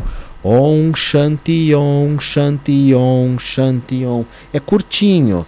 Ou então Om Shanti Om Shanti Om Shanti Om. Falem alguma coisa para mim dar um mantra. Agora a parte da magia. Vamos ver. É, lá. pra- existe mantra de invocação Do que você quiser, fala uma coisa. de diamonds. O que, que é Diamonds? Eu não sei. Sei lá, é, não, não é bem os demônios, seriam como se fosse ali partes falar, da, da- não da- do ocultismo, né, que o ocultismo trabalha. Ah, é. São, eles trabalham com diamonds, né, que são é, eu entendo como se fosse meio que uma é, eu sou leigo, como eu disse, como se fosse uma subentidade ali, né? Sim, sim, eu sei o que você está falando agora, é que eu chamo de outro nome, é Você verdade. chama do quê? É, agora você vai, eu vou te explicar, você vai ver, porque tem vários nomes. né? Então, Uhum. por exemplo, to- toda, toda invocação, a priori, porque tem que lembrar isso, eu não sou dono da verdade, ok? E, e tudo e nada é absoluto. Mas as evocações elas envolvem fogo, terra, ar e água e éter. Então, se eu evoco o espírito do fogo, é uma salamandra. Qualquer espírito que tenha luz é uma salamandra. Mas a evo- as evocações elas são mais fortes em hebraico, aramaico. Depois, se vocês quiserem, eu explico por quê. Uhum. Você já usou essa palavra aqui várias vezes, egrégora. Força de repetição, línguas que estão muito sendo repetidas. Então, se eu quero chamar um elemental do fogo, na Índia, o, o sânscrito eu chamo de Agni. Então eu digo Om Agnaye Namah, Om Agnaye Namah, Om Agnaye Namah. Seria o mesmo efeito de acender uma vela. Porque a vela você chama o elemental do fogo. E esse mantra, Agnaye Namah, salamandra. Terra, são os gnomos. Ou seres da terra. Por exemplo, a mãe Jurema. Vocês vão mexer com a ayahuasca, uma hora vocês vão chegar na Jurema. Já ouvi falar bastante. A Jurema Sagrada, que você evoca aqui no Brasil, Jurema, Jurema, Jurema. Vem a força da mãe Jurema. E, e é um elemental da terra, é, É, tá quase já, ó, tambor aí. É, é, tô Parece, né? reformando. É Prithvi. Prithvi é o elemental da terra. E o mantra é Om Prithvaye Namah, Om Prithvaye Namah, Om Prithvaye Namah, que é Prithvi. Aí tem o elemental do ar, que são esses daimons, que são seres que ficam no ar. Quando a gente acende um incenso, nós evocamos também. E o mantra é Vayu, Om Vayu Aye Namah. Às vezes você não tem um incenso para acender, você chama pelo, pelo nome. Om Vayu Aye Namah. E o elemental que tem que prestar mais atenção é o da água. Que pode ser Iemanjá, pode ser Yara, mãe d'água. São seres da água, ondinas no ocultismo. Que você chama com esse mantra. Om Vayu Aye Namah. Perdão, Om Apiaye Namah. Eu vou repetir todos. Om Apiaye Namah. Se chama os seres da água. Então, do fogo é Agni, da terra Prithvi, do ar Vayu e da água é, perdão, de novo, é do fogo Agni, Om Agnayenama, o mantra. Da terra Prithvi, Om Prithvayenama, agora concentra. Do ar é, vai, é, são os silfos, Om Vayuayenamar. E da água, Api, Om Apiayenamar. Então toda evocação, por exemplo, que do, do, do um preto velho, o preto velho é um ser da terra. É uma, vem a força da terra, né? um Exu. Quando a gente psicografa uma coisa, é um ser do ar. Quando não é uma pessoa, é um elemental do ar. E quando a gente quer evocar é, os seres do éter, aí que são os anjos, né, por exemplo, que na Índia tem o nome de devas. Porque quando eu evoco o anjo aqui no ocidente, sempre é meio masculino, loirinho de olho azul. Se você falar de um anjo na África, ele é um negro forte ou uma negra forte, nus. Né? E se você evocar um anjo na Índia, sempre é uma mulher. Mas são seres que não têm forma, né? Não tem forma. Então a gente dá a forma que quer. Certo, continua aí, Bruno, que eu. É. Mas deu para entender, será? Sim, Deu sim, pra sim. entender, E, sim. e tem alguma. Tem, tem algum mantra que não é legal fazer porque vai te fazer evocar Um alguma monte. coisa ruim? Um monte. Besta quadrada. Porque a besta é o guerrinar em hebraico, né? Que é a guerra, que é a confusão. Quadrado é um limite. É quinto dos infernos. Mas é- esse seria a, a, a pronúncia Proferir a das palavras. Essas palavras elas têm é, um, um peso muito grande e tem é, negativo. E no Tantra hindu tem alguns mantras feitos para magia do mal, mas eu não sei quais são. Eu já ouvi falar quando eu estava na Índia. Quando você fala besta fera, Não, aí não, é. mas besta quadrada. é, quando a gente estuda ah, o som, mesmo os palavrões que a gente fala normalmente, e nem é para ofender, mas todos eles é deturpando o sexo.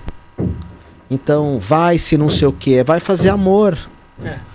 Ou como agora que fala muito, caraca, caraca, caraca. É você tá falando pênis, pênis, pênis, pênis, pênis, pênis.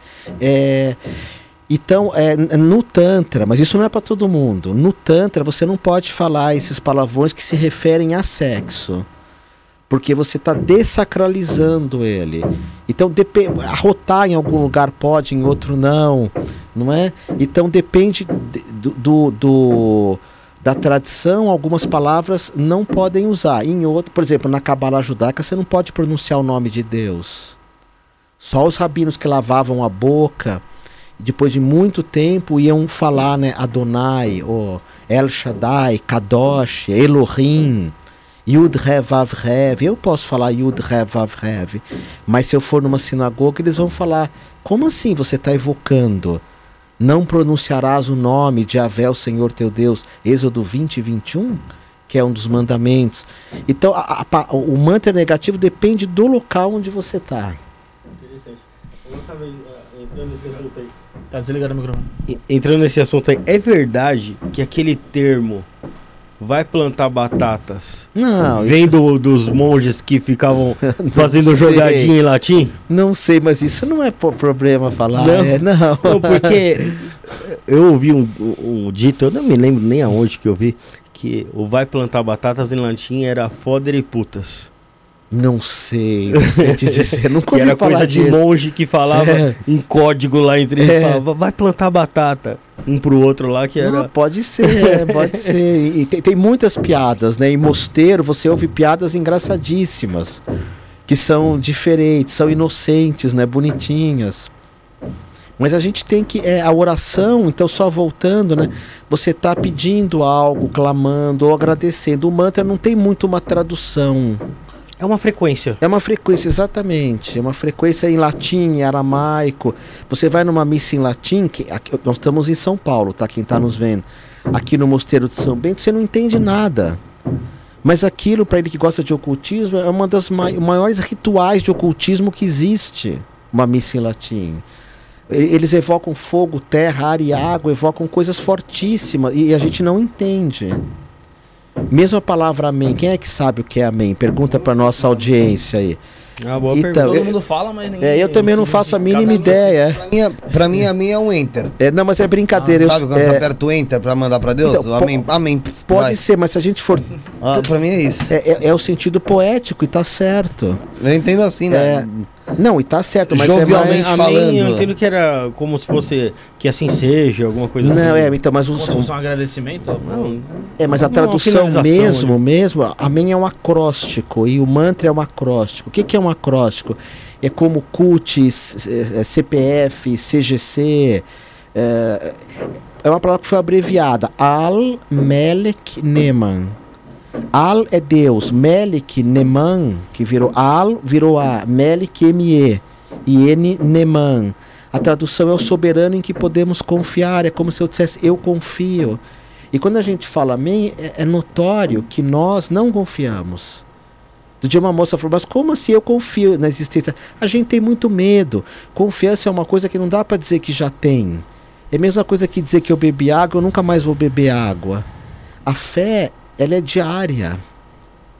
Todo dia a gente vai ter um motivo para perder a fé e voltar. Amém é para dizer eu confio.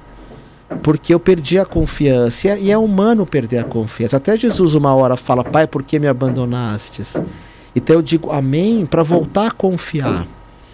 Só, Bruno, pra deixar claro uma coisa pro pessoal que tá em casa, esse barulho aí de uma obra aí que, pra variar, estão fazendo aqui no prédio, eu nunca vi igual. O que fazem de obra aqui nesse prédio é obra o tempo inteiro, é marreta, isso, é aquilo outro. Mas eu deixo já o pessoal preparado e tranquilo, que eu vou pegar uma, um dia de semana, eu vou vir aqui, o que eu vou arrebentar de furadeira essa sala, te juro, eu vou furar aquela parede inteira, vão achar que eu vou fazer meu nome naquela parede completa de furadeira. Que é impressionante. Uma, eu nunca vi uma obra ficar tão atrasada. Já viu aquele do Hermes e Renato, Pedreiros da puta que eu pariu? São esses daí, porque é Mas impressionante. pode essa hora? Não tem É, uma- então, é, É é depois das oito que pode. depois das oito, só que assim, é sempre parece que na nossa cabeça. O cara É, nunca nunca, muda tem obra lugar. do. Nunca tem obra do, de, do décimo primeiro pra cima ou do oitavo pra baixo. Fica só nesse. Parece que nesse meio termo. Ne- ne- Nesse quadrado. Mas eles fiquem tranquilos. Na nossa egrégora de Fiquem obra. tranquilos que eles vão ver o que, que é uma egrégora de barulho. Pô, o Otávio tá super tranquilo aqui, o Felipe ali já. Não, eu perco a concentração, porque na verdade o silêncio, é, o silêncio é muito importante. A gente não Lógico. pode agredir o silêncio do outro. É, tem que ser muito delicado para não atrapalhar o sono, o relaxamento, né? No sono, como vocês gostam do Wagner Borges, que é um irmão, é na hora que a gente sai que, que, que vai ter uma percepção né, extrasensorial, enfim. A Marília, a Marilu tá perguntando sobre o barulho de estática. O barulho de estática, Marilu, pode ser do seu fone. Você está ouvindo de fone, mas às vezes dá esse barulhinho de estática, tá? É, quanto ao barulho, infelizmente a gente vai ter que fazer dessa forma aí, mas tentando manter pra. tentando manter da melhor forma possível. Mas me, do mesmo jeito que irrita o pessoal que tá em casa, me irrita também. Profundamente. Profundamente. Da última vez eu subi dando bicuda na porta do cara. Juro, pra parar, mas aí parou. Né? Mas vamos lá, vamos continuar. O Vai, José Bruno. foi lá. É, o pessoal tava falando também muito do. Aqui, a Violeta, o Douglas, do mantra de, de Ganesha. Mas antes de você falar so- sobre o mantra de Ganesha, o Douglas até comentou que fez um comentário acho até interessante. Ele falou assim: ó, já tive uma experiência consagrando a ayahuasca numa cerimônia é, com mantra em reverência a Shiva. Realmente os mantras, mesmo, é, quando não, mesmo quando ele não sabe, né? A pessoa leiga, É melhor Sim. não saber. É melhor não é, saber. Ele sente a essência, ele falou que sentiu a essência. Sim. Mesmo ele não sabendo, ele sentiu a essência, sentiu a energia ali. Sim. Esse que é o, que é o legal do mantra, né? Porque as traduções são bobas, assim. Eu saúdo Om Namah Shivaya, Om Namah Shivaya, que é o de Shiva. Om Namah Shivaya, Om Namah Shivaya. É o mantra de felicidade. Om Namah Shivaya. Qual a tradução? Eu saúdo Shiva. Mas a, a forma como ele é desenhado, como a palavra Amém, Adonai, Javé, Yahvé, Elohim, são umas combinações de letras muito mágicas.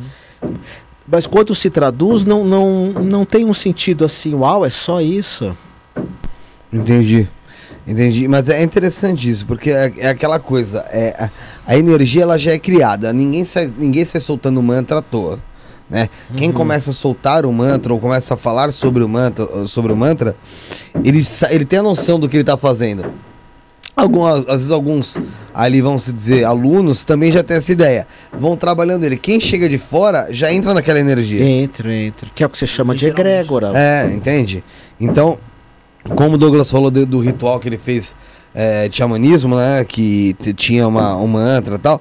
Muitos rituais, o- principalmente hoje em dia, é, de ayahuasca, é, de outras medicinas, eles têm como tem alguns temas específicos, justamente em qual o, o orador ali do, do, do templo, né? Do ritual, que ou seja, sabe, tem a noção do que tá rolando.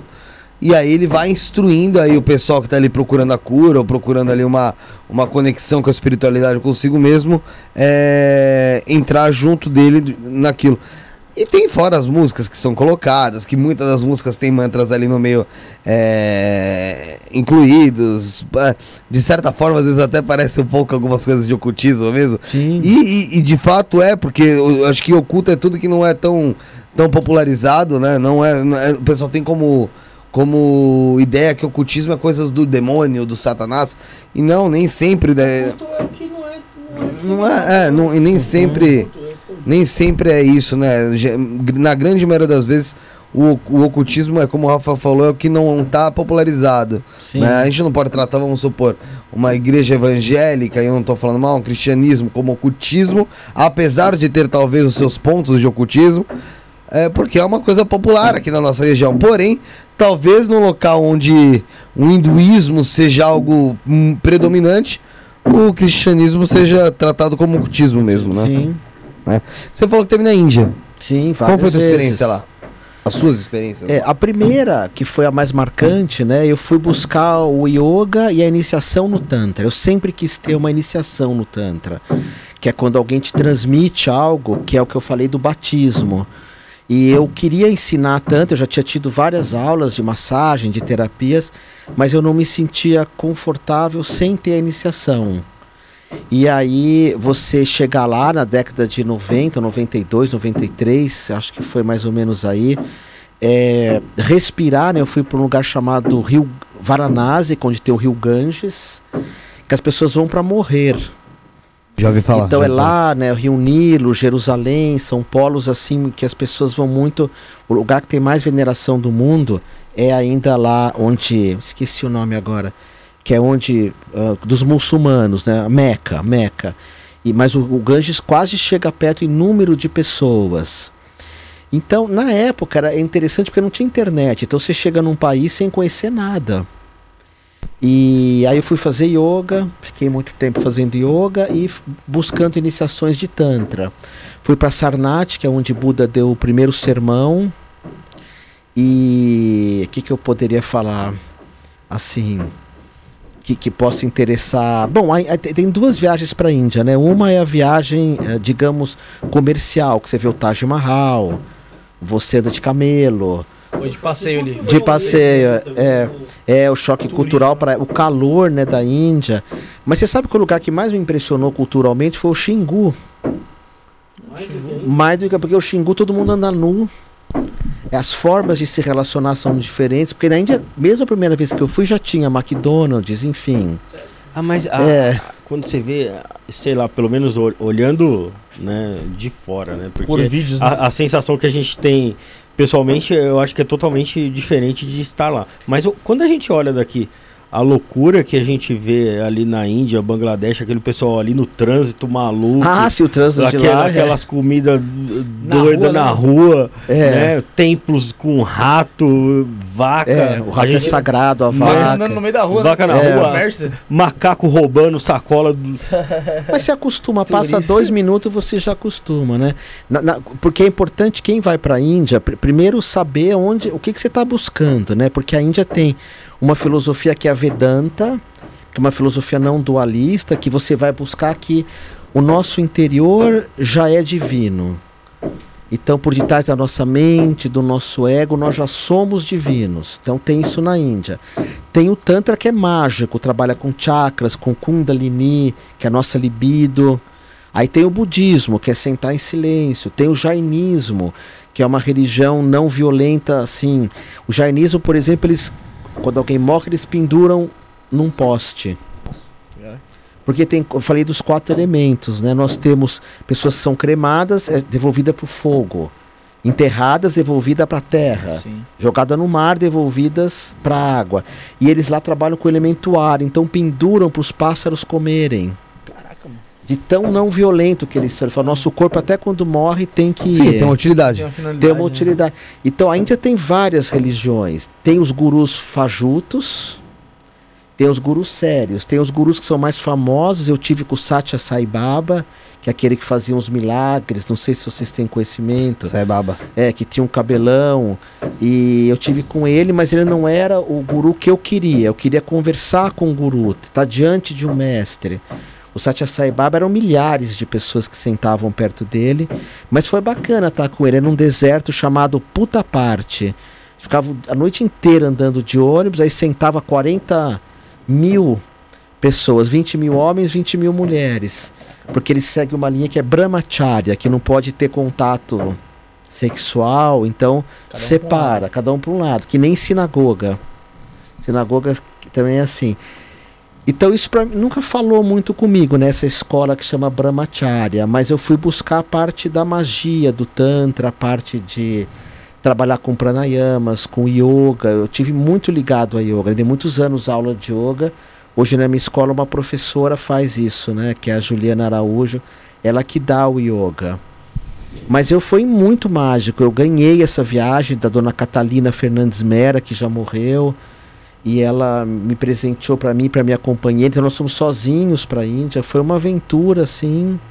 Sabe uma coisa que é muito legal? Quando a gente fala de Índia, vocês leram O Alquimista. Vocês já leram? Do Paulo nunca li o Coelho? Do Paulo Coelho. É maravilhoso. E quem não leu, lê de novo. Porque o alquimista é muito atual. É um sujeito que tem um sonho. Eu tive com o Paulo Coelho, dei uma palestra com o Paulo Coelho, antes ele ficar tão famoso. Ele tinha um sonho, o Santiago, que é o personagem principal do. E nós temos sonhos. Eu tenho, vocês têm, ele que está ali atrás tem. E ele tem que abrir mão de um monte de coisa para atrás desse sonho. A Índia, para mim, era meu sonho. Era meu objeto de consumo. E hoje eu não iria mais para a Índia. Eu já dei o que tinha que dar. Eu fui muitas vezes para o Peru. Hoje toda vez, vamos viajar, quero ir para o Peru. Já fui 11 vezes para o Peru. Caraca, já, Peru para mim é incrível, a natureza, os Andes, Machu Picchu, os rituais. energia. Tem muito ayahuasca lá, tem muitos rituais de tambor. Mas a Índia para mim foi meu Santiago de Compostela do Paulo Coelho. Vocês têm um lugar na Terra, você, você, você Aham. e ele, que às vezes vem te chamar. E você tem que ir. Porque tem desejos que são do ego. Eu quero ir para Disney. Eu já fui para Disney, achei lindo. Mas não é uma coisa espiritual. Tem desejos que são do ego. E tem Não é, não é o desejos seu lugar. eu até poderia dizer que é, mas assim, mas não espiritual, porque eu acho incrível Sim. aquelas é bem brincadeiras. diferente, né? Tem desejos que são do ego e tem desejos que são do ser. Por exemplo, o meu ego sempre quis ter um New Beetle, que é um carrinho da, do, do- da Volkswagen. Uma vez eu comprei um, mas um mês já estava cheio daquele carro, porque é do ego. Mas tem coisas que são do ser e a gente tem que diferenciar, nós co- cinco aqui, o que, que é do meu ser. E a Índia, para mim, era um desejo do meu ser ir para lá. E estar com alguns gurus e, e sentar aos pés desses gurus. Entendi. Imagino que a satisfação do. Tá desligado o Eu microfone. imagino que a satisfação do ser é muito diferente da satisfação do ego, né? Assim, muito, é Porque Muito a, a satisfação do, do, do ego, eu acredito que é muito momentânea ali, né? No outro dia Sim. você já. Se você pode fazer, Não tá faz. é. mais, se né? você quiser comprar uma Ferrari, se você quiser namorar, no meu caso, a Madonna, que era meu. para vocês ela é coroa, né? Mas se você tiver como ter todo o dinheiro do mundo, comprar uma casa em Angra dos Reis ou em- agora no Vale do Silício, tenha. Por- mas você tem que entender que isso não vai fazer diferença. E os desejos do ser é uma meia dúzia. A gente tem pouquinhos desejos do ser. Por exemplo, esse podcast é, é um desejo do, do ser de vocês, senão vocês não estariam aqui. Uhum. Sabe? Então, é, e aí eu começo a tentar guiar minha vida, e isso vem astrologia também, guiar minha vida para aquilo que realmente faz sentido. Por exemplo, esse livro que eu tenho aqui, que eu vou dar um para vocês, não sei para quem vai ficar, porque ele é raríssimo mim, hoje. é. No Mercado Livre ele custa mais de quase mil reais, que é um livro meu. Eu escrevi de uma viagem para a Índia, E esse livro é, um- é como fazer o maituna, que é o ato sexual Você já vai entrar, sagrado. vai entrar num ponto legal.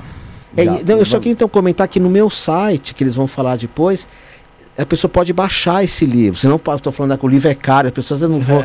Vocês podem baixar, que tudo que eu aprendi na primeira viagem está aqui e nas outras está nesse daqui. Qual que é o site? É humaneamor.com.br.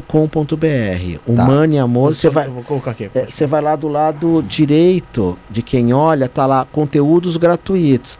E vocês vão ter o que eu aprendi da sexualidade sagrada. Esse aqui sou eu e minha companheira na época, na capa. É, e, mas tá aí o livro de presente para todo mundo. Hum. Foi um- e esse outro também, que é o de Tantra. Aqui. É. Esse aqui eu também vou deixar. Eu achei que só ia ter vocês três. Eu trouxe três Não presentes. tem problema, fica os três pra mim. Não, mas tem vários livros lá que vocês Não, podem. guardo. Esse aqui eu falo do meu encontro com vários mestres. O que, que eu aprendi com cada um deles. Lá da, da Índia lá. D- Não, esse Ah, do mundo geral, inteiro. geral. O poder da iluminação. Porque minha vida inteira foi indo atrás de mestres. Aham.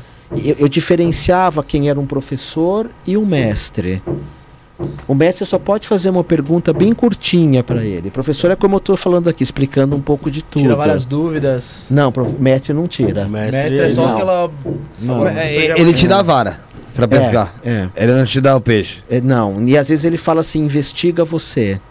Uma vez eu fui sentar com um iluminado chamado Vassante Suarra, ele não é conhecido.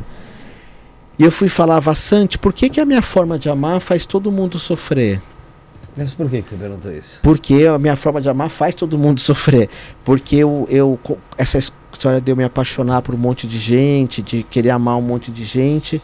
Amar que eu tô falando aqui é como homem e mulher, não, não espiritualmente, Sim. de ter vários relacionamentos e falar. E, e aí e eu fui falar isso pro médico. O médico não entende nada disso. Mas ele foi legal, ele falou assim pra mim, é investiga. Só você vai ter a resposta. Porque se você parar de amar do teu jeito, você sofre. Se você amar para agradar os outros, você. É, não, se você amar do teu jeito, você vai ser feliz e faz os outros sofrerem. Se você amar do jeito delas, elas ficam felizes e você sofre. E, e aí na hora de ir embora ele deu uma piscadinha para mim e falou assim: Eu sou igualzinho você. É, fala. É.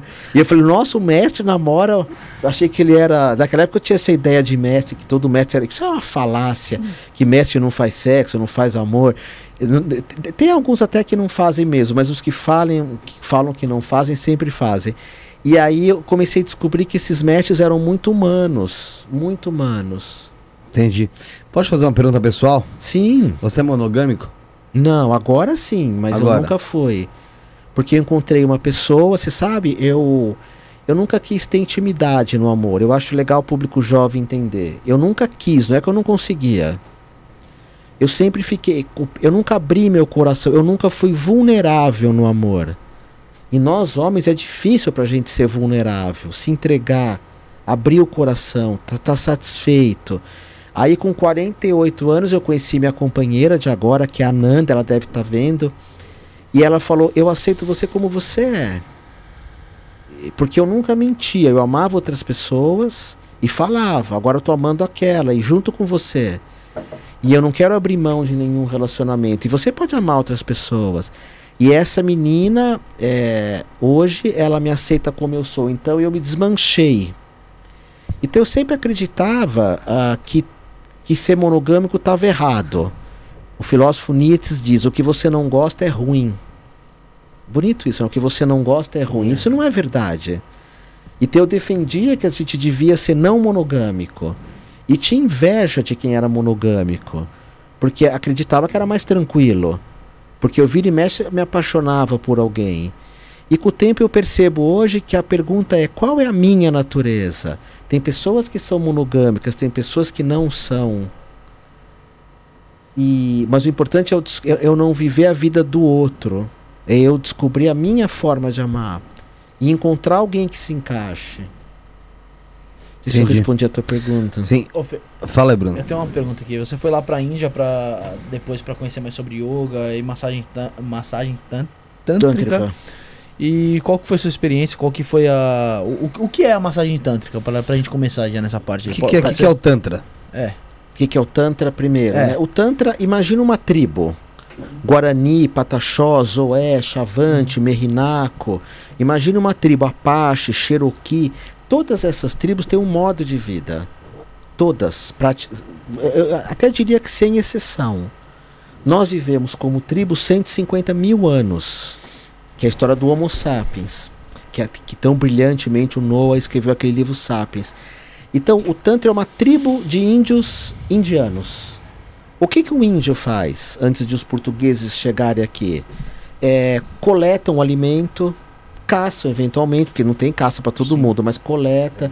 Namoram muito, índio namora o dia inteiro, eu já tive É. no Xingu, eles estão vendo o pôr do sol. Namorando. Será que eu posso falar isso aqui? Pode, pode. E a luz então, ficou até vermelhinha. é, eles estão vendo o pôr do sol e um começa a masturbar o outro.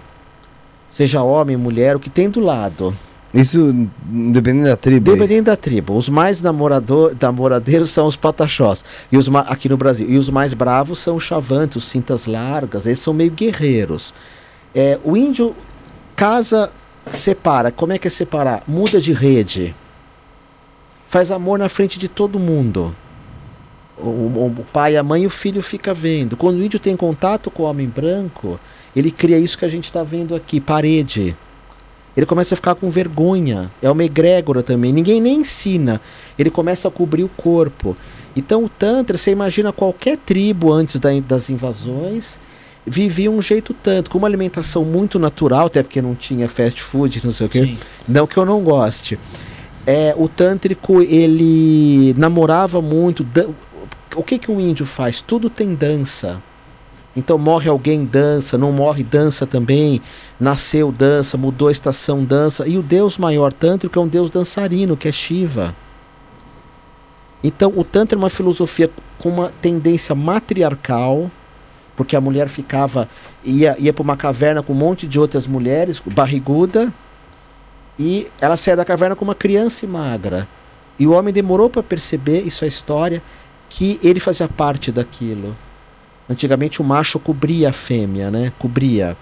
Você vê que todo animal, a fêmea fica de costas pro animal na hora de Do casamento. do aí. acasalamento. A mulher, a, a nossa mulher, né, que é uma Homo sapiens sapiens, que é um título que deram para nós, o sábio dos sábios, ela fica de frente. Então o Tantra, ele cultua a mulher realmente, por exemplo, no Tantra a mulher faz sempre amor por cima do homem. Porque quando a gente venera Deus, a gente olha para cima, a mulher fica aqui. Ou se é um casal eh, homossexual, um sempre vai ser ativo e o outro passivo.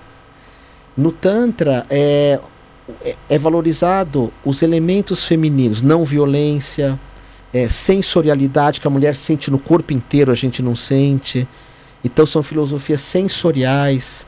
A mãe dá mais liberdade para o filho, normalmente. E, mas isso não é só o tanto. Os pataxós, os oés, todos eles viviam assim. Só que o Tantra é uma filosofia matriarcal, não violenta, desrepressora. Nós vivemos numa sociedade extremamente repressora. Se eu tirar a roupa para Paulista, as É pessoas. preso. Você vai preso. Quando eu vim aqui visitar vocês, eu tô de hábito. Vocês já ouviram falar de um monge que comete um crime? Não existe. É quando você põe isso é muito sério. O sujeito me perguntou lá embaixo, o meu RG e meu CPF quis tirar uma foto minha. É. Isso é uma sociedade repressora. Não, não critico ele, critico o sistema. Critico o sistema. Olhem para mim, eu tenho 1,60m, vou fazer mal para quem? Mas, mas nós somos sempre reprimidos, nós temos que, somos obrigados a pagar impostos, somos obrigados a isso, obrigado. a- O Tantra ele defende liberdade total, mas liberdade corporal. Por isso das massagens, as massagens tântricas é para liberar o nosso corpo não é só uma liberdade política que é importante, nem uma liberdade no relacionamento, é um corpo livre. Aí que entra essa questão dos chakras, por exemplo. Todo o conceito de chakra é indiano.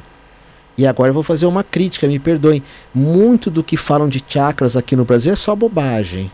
É um conhecimento de segunda mão, de gente que nunca experimentou ativar os chakras. Porque esse povo que dança o dia inteiro, os chakras ficam. Vocês gostam de dançar? Não. Não, nem um pouco. Não. Então, gente- porque a mulher gosta. Eu dancei com Cazuza no Madame Satã. Eu adoro dançar. É sozinho. Não vou pra paquerar, adoro dançar livre. Mas eu aprendi isso no tanto, eu tinha muita vergonha. As mulheres entram em êxtase dançando. Espiritualidade de mulher sem dança, nem sempre elas vão alcançar alguma coisa.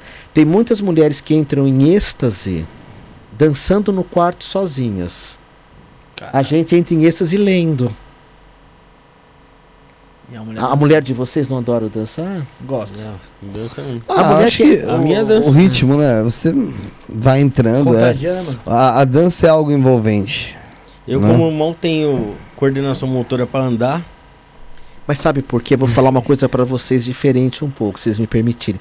Nós temos. Muita gente cura a criança interior. Criança interior tem que ser curada. Eu acho que não. Eu acho que a gente tem que criar o moleque. Vocês estão me vendo em casa, criar o moleque, cu- curar o moleque e a moleca. Porque esses cinco que estão aqui, quando tinha 16, 17 anos, a gente falava assim: vamos pra praia, a gente ia, dormia no chão, Sim. é, falava, vamos amar alguém, a gente ia. O mundo quer que a gente perca esse moleque. E vocês, mulheres, a moleca de vocês, sabe aquela cara de pau que tem o homem e a mulher? Isso é a nossa parte melhor. E, só que o mundo acaba com as mulheres. Hoje nem tanto, mas no, me, no meu tempo, anos 70, 60, não podia cruzar a perna, não podia votar. Então, e, e matam esse moleca e, é- e essa. E, e o nosso moleque e a nossa moleca adora dançar. Não digo que todos os homens, mas a, a, a mulher, quando ela desperta, sabe aquela mulher que fala, tô indo e vai? Porque para mulher é mais difícil, a gente sabe, né? O medo de violência sexual, tudo isso vai, vai matando essa moleca. É, eu acho que muitos de nós, a gente perde o moleque, a moleca quando casa. Então tem que fazer um acordo com o nosso companheiro para falar, eu quero preservar isso. Tem coisas que a gente, quando casa ou fica mais velho, mais careta, a gente não pode abrir mão. Outro dia uma moça falou assim para mim na internet, chama Ma- Maggiore, e ela chorava tanto, ela me, falou, me entrevistou. Falou, eu, eu, eu sempre adorei dançar, eu era uma dançarina. Eu falei, para a entrevista. Falei, você nunca pode falar que você era. Porque quando você falou que era uma dançarina, seu- seus olhos encheram de lágrima. E ela falou, é mesmo, Prem, eu, eu parei de dançar. Eu falei, nunca, nunca pare de dançar. Eu quero que você morra dançando. Eu quero que você vá para a UTI e dance nua, em cima da cama da UTI.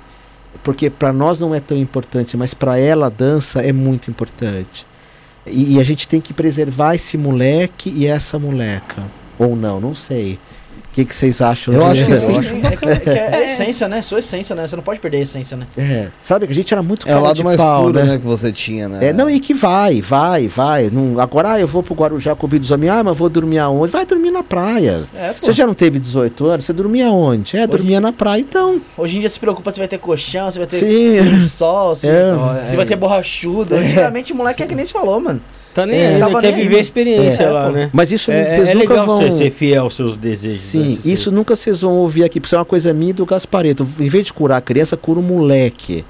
Porque o moleque se vira, o moleque monta um podcast como vocês. Porque acredita, porque fala, vou fazer uma coisa diferente. Às vezes dá dinheiro, às vezes não dá, mas isso é o moleque. E talvez vocês percam isso, mas nunca percam. O moleque sempre vai. E, e, e a moleca da mulher, uau, a mulher quando não tá com a gente, com os homens, a moleca é faz qualquer coisa. A mulher quando cisma com uma coisa, né? Então eu acho que a gente tem que preservar isso. E, e o Tantra é muito isso. Dança, festa, celebração, trabalhar também, é, se- fazer arte, se pintar e mexer muito com os chakras, porque no Tantra o objetivo do Tantra é subir uma energia que chama Kundalini, que é uma energia sexual, chama libido no Freud. Da Kundalini? É, a- Kundalini, é, Kundalini. Alguns falam Kundalini, né? É, o, o certo mesmo é Kundalini, mas não faz Kundalini. mal falar errado. Isso Uhum. a gente muda as palavras Ah. mesmo, né? Mas na Índia fala Kundalini. Mas se for falar muito certo, fica meio prepotente. E, e aí, ah, Kundalini, Kundalini, a ideia do Tantra é pôr isso pra cima, para que eu seja mais pleno. Não fique só ligado ao sexo. Muitas pessoas usam essa Kundalini, Kundalini, como quiser falar, é, justamente na parte de ocultismo, né? Falam sobre isso. Né? Ah, só a gnose e a OTO, né, que usam. Que eu saiba. Mas por que, que tem essa ligação? Por que, tem, por que tentam levar isso pro lado do, do ocultismo, a- da gnose que seja? Tá. Vamos então falar Kundalini, pode ser? Para não Kundalini, ficar Kundalini, ser- Kundalini, Tanto Kundalini. faz, Kundalini. Então vamos falar Kundalini. Kundalini. É, é, bom, eu não, não sou representante da gnose, tá? Então eu não sei, é, não sei. Eu pertencia a uma escola, chamava Gnose do Quarto Caminho. Eles tentam é, sublimar essa energia, eu acho, através de uma postura que chama Viparita, Marra Viparita Karani Asana Mudra, ou Arcano AZT, que nada mais é do que ficar de ponta cabeça. Uhum. É aquela posição do yoga que é chamada da vela. Então é pegar a energia que está no sexo, no Muladhara Chakra e trazer para cima. Isso é mais feito por homens. Mulheres usam uma técnica chamada carezza, que vem de carícia, uma técnica italiana, onde vai se evitando ter orgasmos. Porque se a gente não tem orgasmo, essa energia não tem para onde ir. Então ela começa a acumular, Freud chama de libido e Reich, que eu adoro, chama de orgone. Ela vai acumulando, acumulando, acumulando e ela sobe. Por isso que muitos padres estão rezando, rezando e uma hora tem uma experiência de Deus, quando eles são celibatários. Só que o problema de você ser celibatário, acho que também se pode falar, é que a gente tem poluição noturna. Vocês não sabem o que é isso. Sei, né? sei. É quando você tem uma, um orgasmo du- durante o É sono. ejaculação. Isso pode falar, Sim. né? Normal. Pode. A Pode pessoa- falar o que você quiser aqui, a gente, ó. É. Vou, vou dar um exemplo. Por causa do Caralho, porra, merda. Já falei um monte de palavrão. Pode continuar. Então, tá bom, tá bom. Então você pode ter o orgasmo. É, é o orgasmo. É, você quando ejacula. Porque o que acontece Eu conosco, aí, homem? essa fita aí. Porque assim, você ejacula dormindo, seria eu Não, fato, é- não, você. é, talvez você não saiba. O que acontece é assim. É, co- co- a ideia é não ter a ereção, porque a ereção solta um, um líquido seminal. Isso não é o que eu ensino, é algumas técnicas. Uhum. Então o padre que não, não tem sexo, ele não pode sonhar com sexo. Só que Jung já vai explicar, o mestre Jung. Quando a gente não faz uma coisa, a gente sonha com aquilo. Sim. Então, a ideia no, no Tibete, por exemplo, tem um filme que fala sobre isso, chama Sansara, é que o homem não tenha ereção à noite. Por isso que alguns monges se batem. Porque quando a gente se bate, o pênis retrai. Se nós bate no, homens. em- no sentido se do, molar. do tipo, chicote. tipo Opus Dei lá, que o pessoal Sim, é, ela- eles põem o ferro, mas normalmente os padres antigamente se batiam. Então essa energia vai acumulando, acumulando, não tem para onde ir. Se a pessoa não tiver ereção à noite e sair o líquido seminal, não é que você vai ejacular, mas pode sair um líquido seminal. Aí tem uma diferença, o Tantra pensa um pouco diferente disso, mas enfim, diferencia o, sêmen com or- do orgasmo. Mas de um modo geral, você retém a energia sexual, você sabendo usar isso, você joga ela para cima. Por isso que muitos padres entram num estado alterado de consciência incrível, mas tem que ser celibatário mesmo. Na gnose, que eu saiba, eles ficam de ponta cabeça para pôr essa energia para cima. E no Tantra a gente coloca essa energia para cima através de bandras, que são contrações. Você contrai o ânus, que para nós homens é ótimo contrair o ânus. Contrair e soltar, contrair e soltar. Porque faz é uma massagem na próstata, para nós não termos essa doença terrível que é câncer de próstata. Dizem que quem tem mais câncer de próstata é taxista.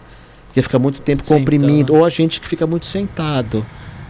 Uhum. Então, contrai e solta. Colocar a língua no céu da boca são técnicas tântricas. Olhar para cá, fazer amor durante muito tempo. Com retenção orgástica. Porque o que que é fazer amor? É pegar. Falar de um casal hétero, mas pode ser homossexual. A vagina e o pênis e esfregar um no outro. Isso é fazer amor. Vai criando uma energia mais poderosa.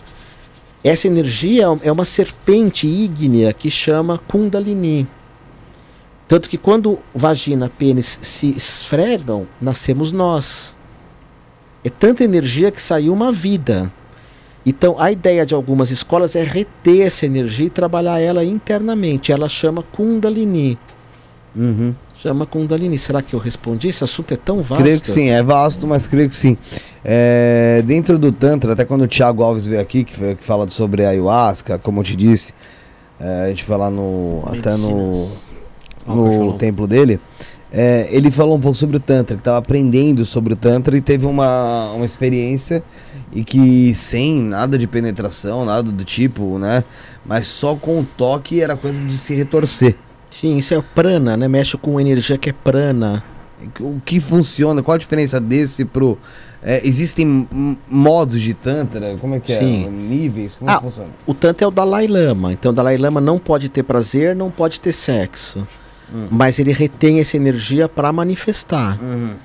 Já o Tantra que eu sigo, que está nesse livro, é um Tantra que você usa o, o ato de amor para você entrar num estado. ah, eu uso o sistema alterado de consciência que na Índia é chamado de iluminação, samadhi, a primeira a- a iluminação menor. Iluminação para nós é sermos plenos. Vocês já se sentiram plenos? Sim. Isso é meio iluminação. Depende qual é. o sentido do pleno que É, você coloca. Então vamos colocar um sentido mais geral, né? Iluminação, plenitude é aceitar quem eu sou agora. Minhas sombras, meu lado negativo, mas eu aceito. Eu, eu vou melhorar, mas agora eu aceito. Aceitar o que eu tenho agora, mesmo que seja só um copo d'água. Eu posso ter ambições, mas agora eu aceito o que eu tenho.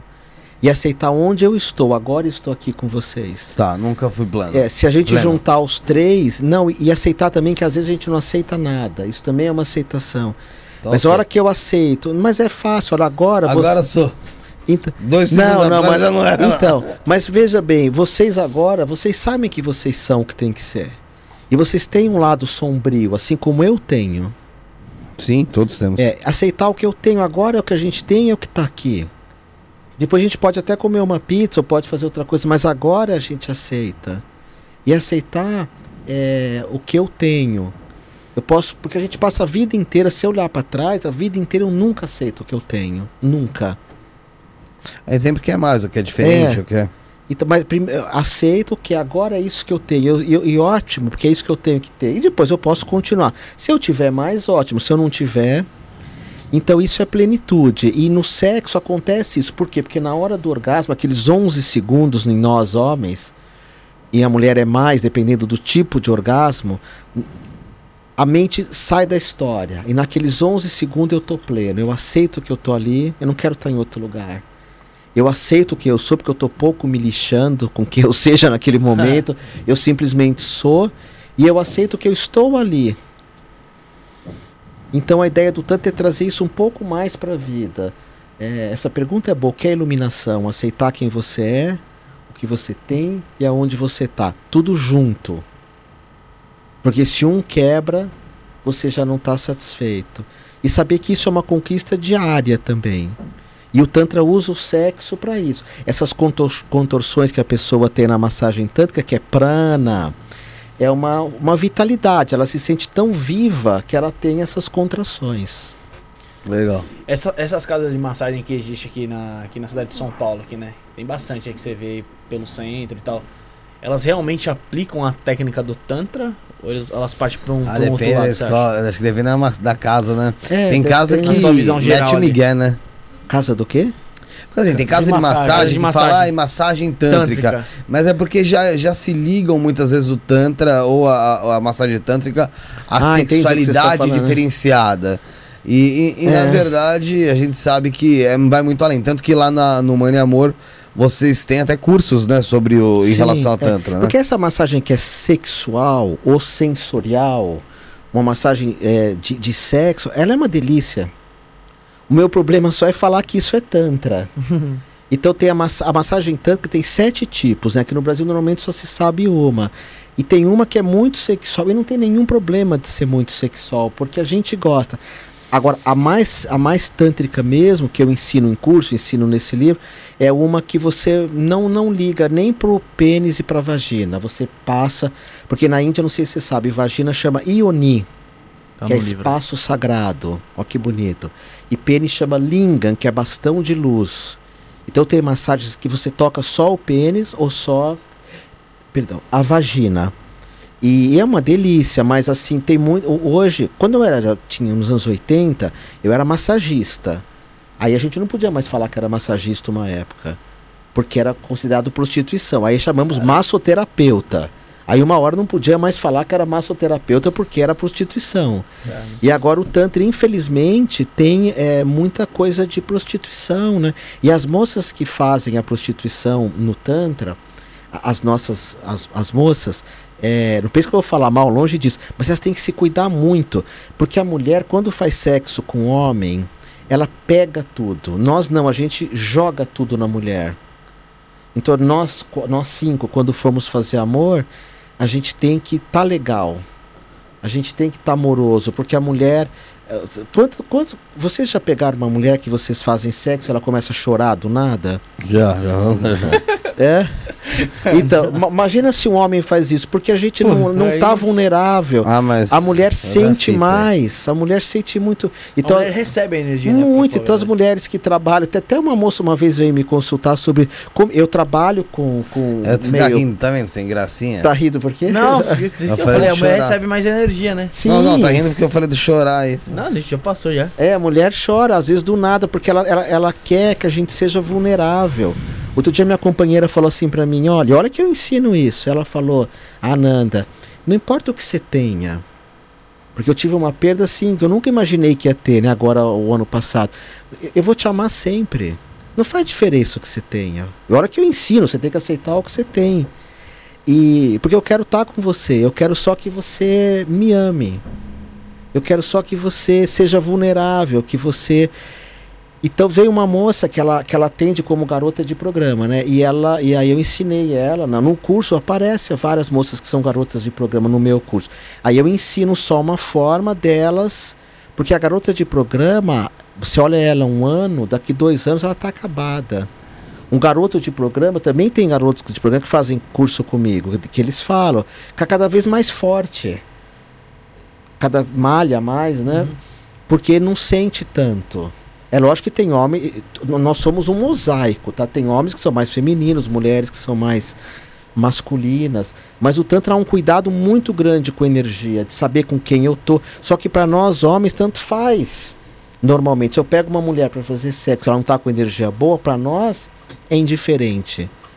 Desde que ela seja bonita, desde que ela seja. Tanto que é muito comum a gente ver uma menina de 15 anos se apaixonar pelo professor de 80 Mais velha, né? porque ele é muito sábio, ele, ele é consciente. Agora pega um, um, um, um- um menino de, de 14 anos se apaixonar por uma professora de 80, Ah, rolou comigo. porque ela é muito sábia. Não, mas porque ela é muito sábia, porque ela. Ó, o Michael feliz É. É, é o PlayStation 5 Sim, do é. porque já aconteceu e é Não por muito- sabedoria, né? Muitas das vezes acontece por.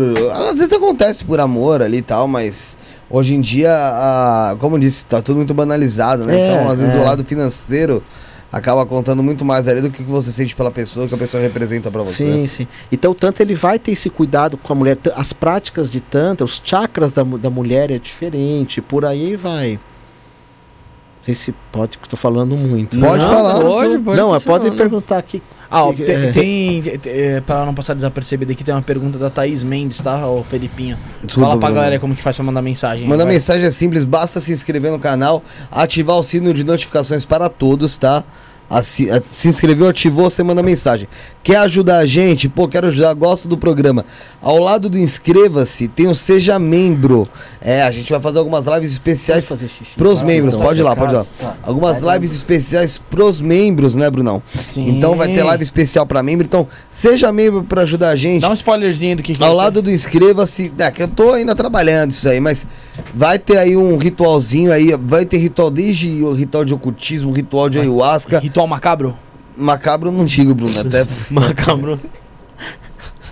mas pros membros assistirem aí com exclusividade, vai ter vídeos só para membros também, então seja membro, são só R$ 4,99 por mês, fica Vai ao lado do inscreva-se aí no canal, seja membro para Android, para para PC, você que tá no iPhone, corre lá pro Android, corre pro computador e seja membro do canal por R$ 4,99 por mês. Fala. Vai ter ritual sexual?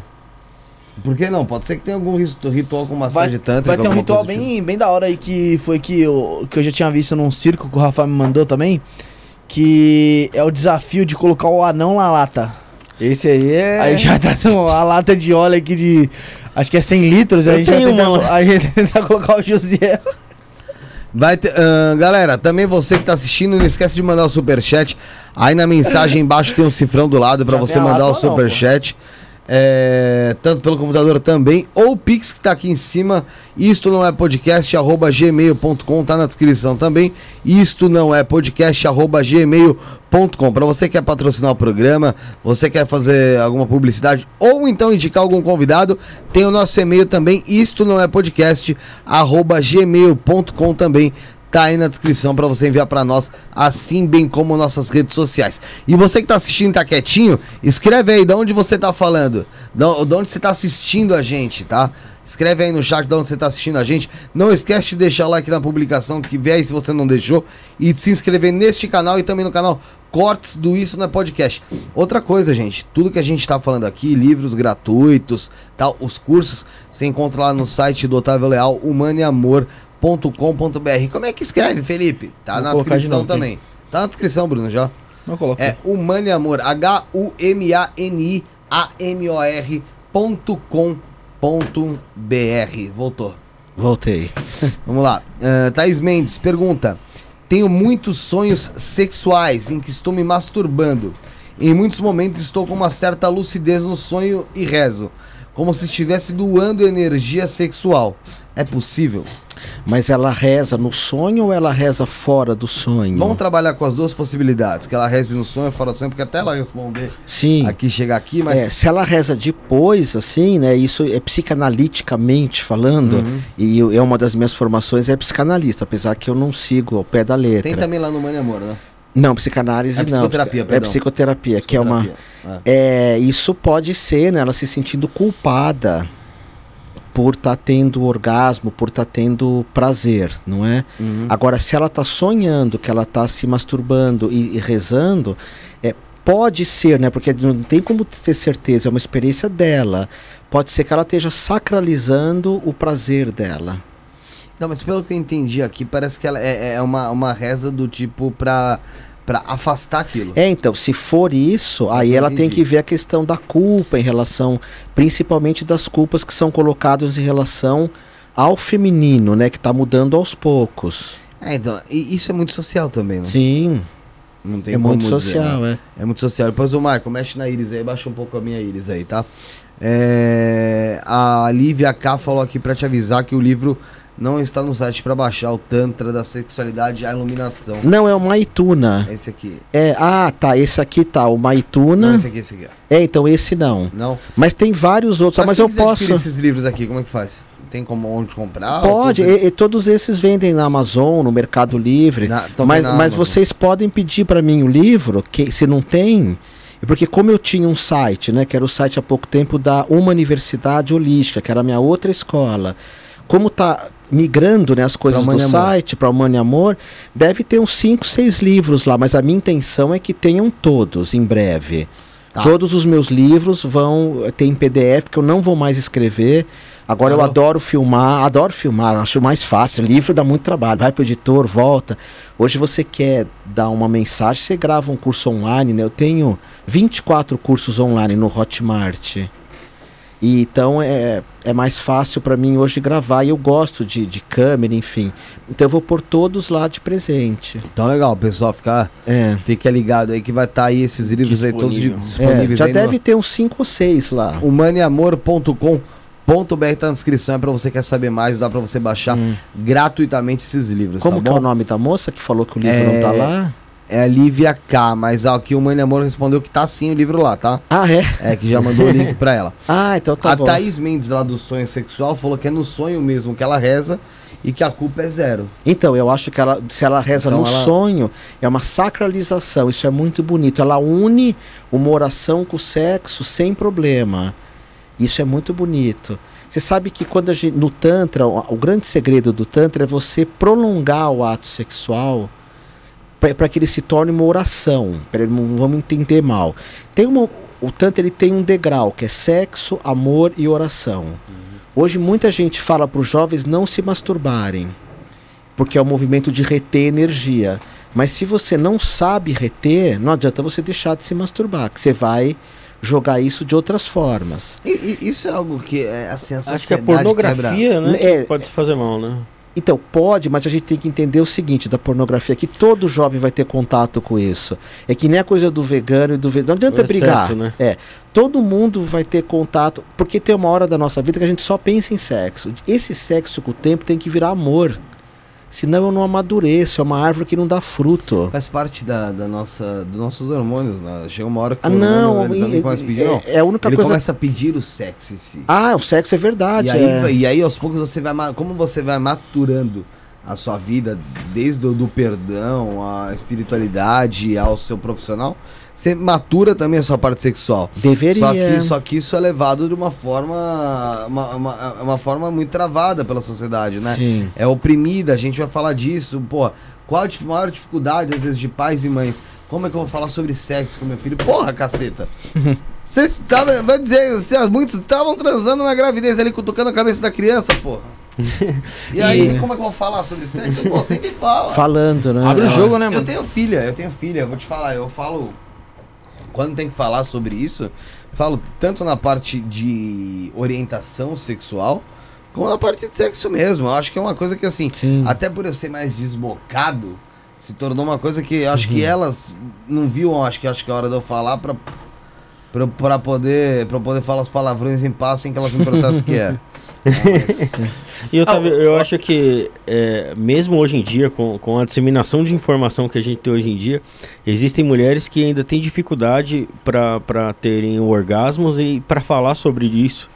E eu acho que ah, o Tantra e a, a- a própria disseminação do Tantra pode ajudar muito ah, ah, Tem n- ajudado, nisso, né? né? Tem ajudado muitas mulheres em relação a isso, né? Homens e. Você quer ver uma coisa que ninguém fala? Se você perguntar para alguém como vo- você se masturba pensando no quê?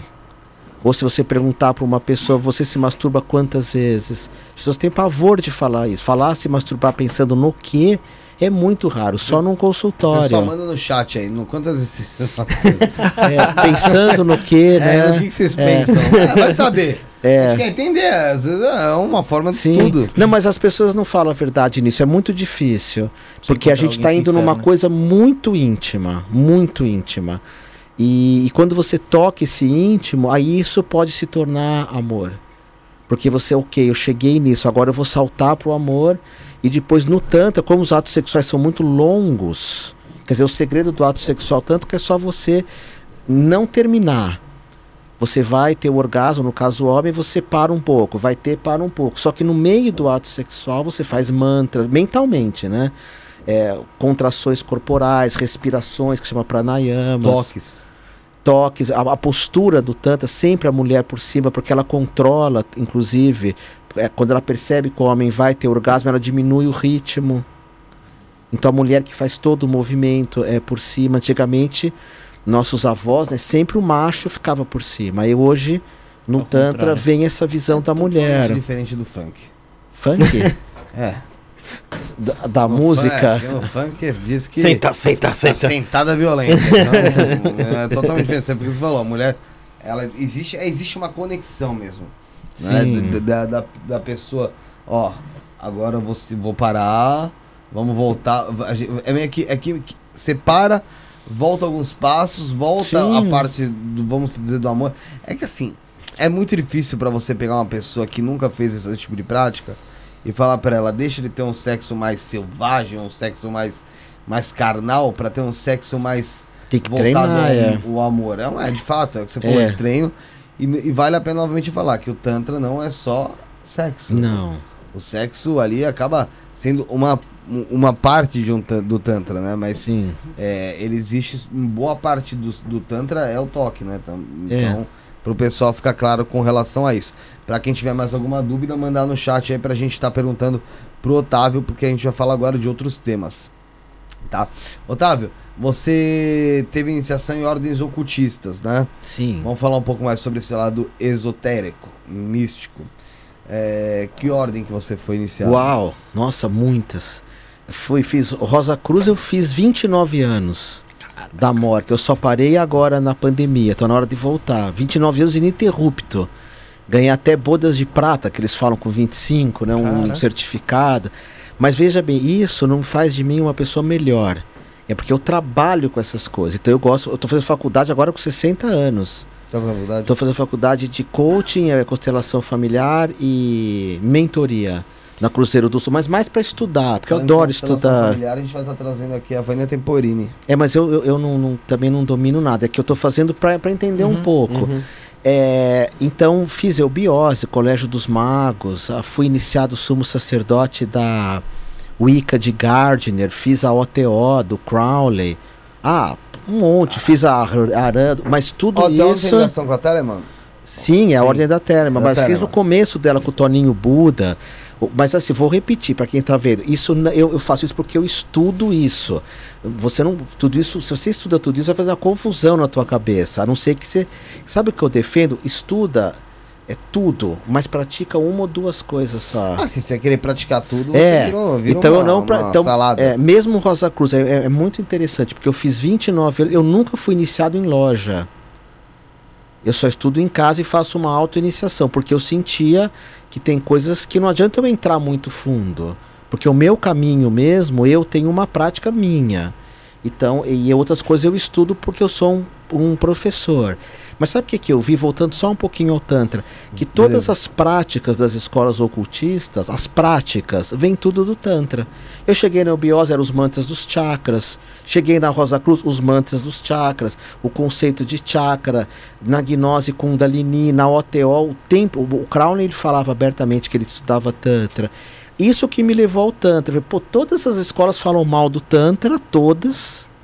Porque falam que é muito forte, porque você dá um salto, porque você vai mexer com a sexualidade. Você faz para um menino de 20 anos, o que, que ele vai fazer? Vamos para a Índia, é isso que eu quero aprender. Então a parte prática das escolas de ocultismo, na minha opinião, isso é só uma opinião, sempre está ligado a mantra, a yoga, a respiração. E a parte teórica não, aí você envereda por vários caminhos, não é? Entendi. E como é que é, como é que funciona a Ordem Rosa Cruz? O que, que tem na Ordem Rosa Ah, Cruz? eu que ela- não, que ela- não sou um ela representante, explica? eles não gostam que fale assim quem não é um representante, entende? Não, mas é. pelo que você estudou. Ah, eu gosto. é- Ela é universalista. Então, depois do sexto grau de templo, então os fráteres soros da Rosa Cruz é uma opinião minha. A Rosa Cruz é in- linda, mas ela dá uma ignição a partir do sexto grau de templo. Demora para você chegar lá. Então muita gente acaba largando porque não quer chegar. E aí lá você começa a aprender cabala judaica, Uhum. evocação de anjos. Você entra em contato com Kutumi, que é o mestre espiritual, que ele que ensina a Rosa Cruz do Um plano espiritual. as- É, ascen- ascensionado. Ascensionar, segundo a Rosa Cruz, que era o mesmo que inspirava a Blavatsky, da teosofia, Sim. da, da eubiose, do Newton Schultz, que é um amigão. É, Antes, então, am- Amigo seu? sim, ele é. Me Manda o contato dele. Ele é fácil, um ele tempo. vem. Ele vem sim, ele é. Ele é tranquilo. O- É. Então, porque a gente trouxe aqui o Cassiano Camilo Compostela. Não. Não sei se conhece, ele é frater da Rosa Cruz. Ah, então eles podem falar, eu não, é. E não, não, você, lógico que você pode, você estuda. não, vem de você ou não. Não, não é que tem nenhum segredo, é que eu não, eu- eles pedem para que algumas pessoas possam. Eu posso contar alguma, mas ele, ele é um mestre, né? Foi autorizado para falar. Eu tenho a impressão que sim. Bom, a- não, autorizado. Ele falou que ele queria. ele- O que, ah, bom, então certo. vamos lá. Que Vamos pode, lá, né, é, assim. o que, o, que tava, o, que ele, o que ele tava à Não vontade. tem nada que É. não pode. A Juana Arqueira, o que Otávio acha dos teósofos, tipo Helena Blavatsky, El, eh, Anne Bessan, Anibessan. ah, eles não, sou, não são reconhecidos ainda pela cultura em geral, só pelos teosofistas, oculti- ocultistas e etc. Tel- ah, Helena Blavatsky, eu tenho, acho que eu tenho um pouco mais de, de, de familiaridade, porque eu sei que a teosofia ela, ela é muito, muito, muito, muito conhecida e muito. é, eu não vou dizer cultuada, mas é, amada dentro da teosofia. Foi a mas- fundadora, né? É, mas, é, mas, mas eu não, não a conheço tão profundamente e a Anne Bessan não, não tenho. Não, Era uma discípula dela. O que você tem pra falar dessas duas? Olha, a parte de conhecimento teórico é, da Blavatsky, da teosofia, eu acho fantástico. A Blavatsky tem seis volumes de uma coleção chamada Doutrina Secreta, são seis volumes, que fala de tudo. Tem um, um livro inteiro é só da antropogênese, antes de começar o universo. Antropogênese, não é nas gênesis.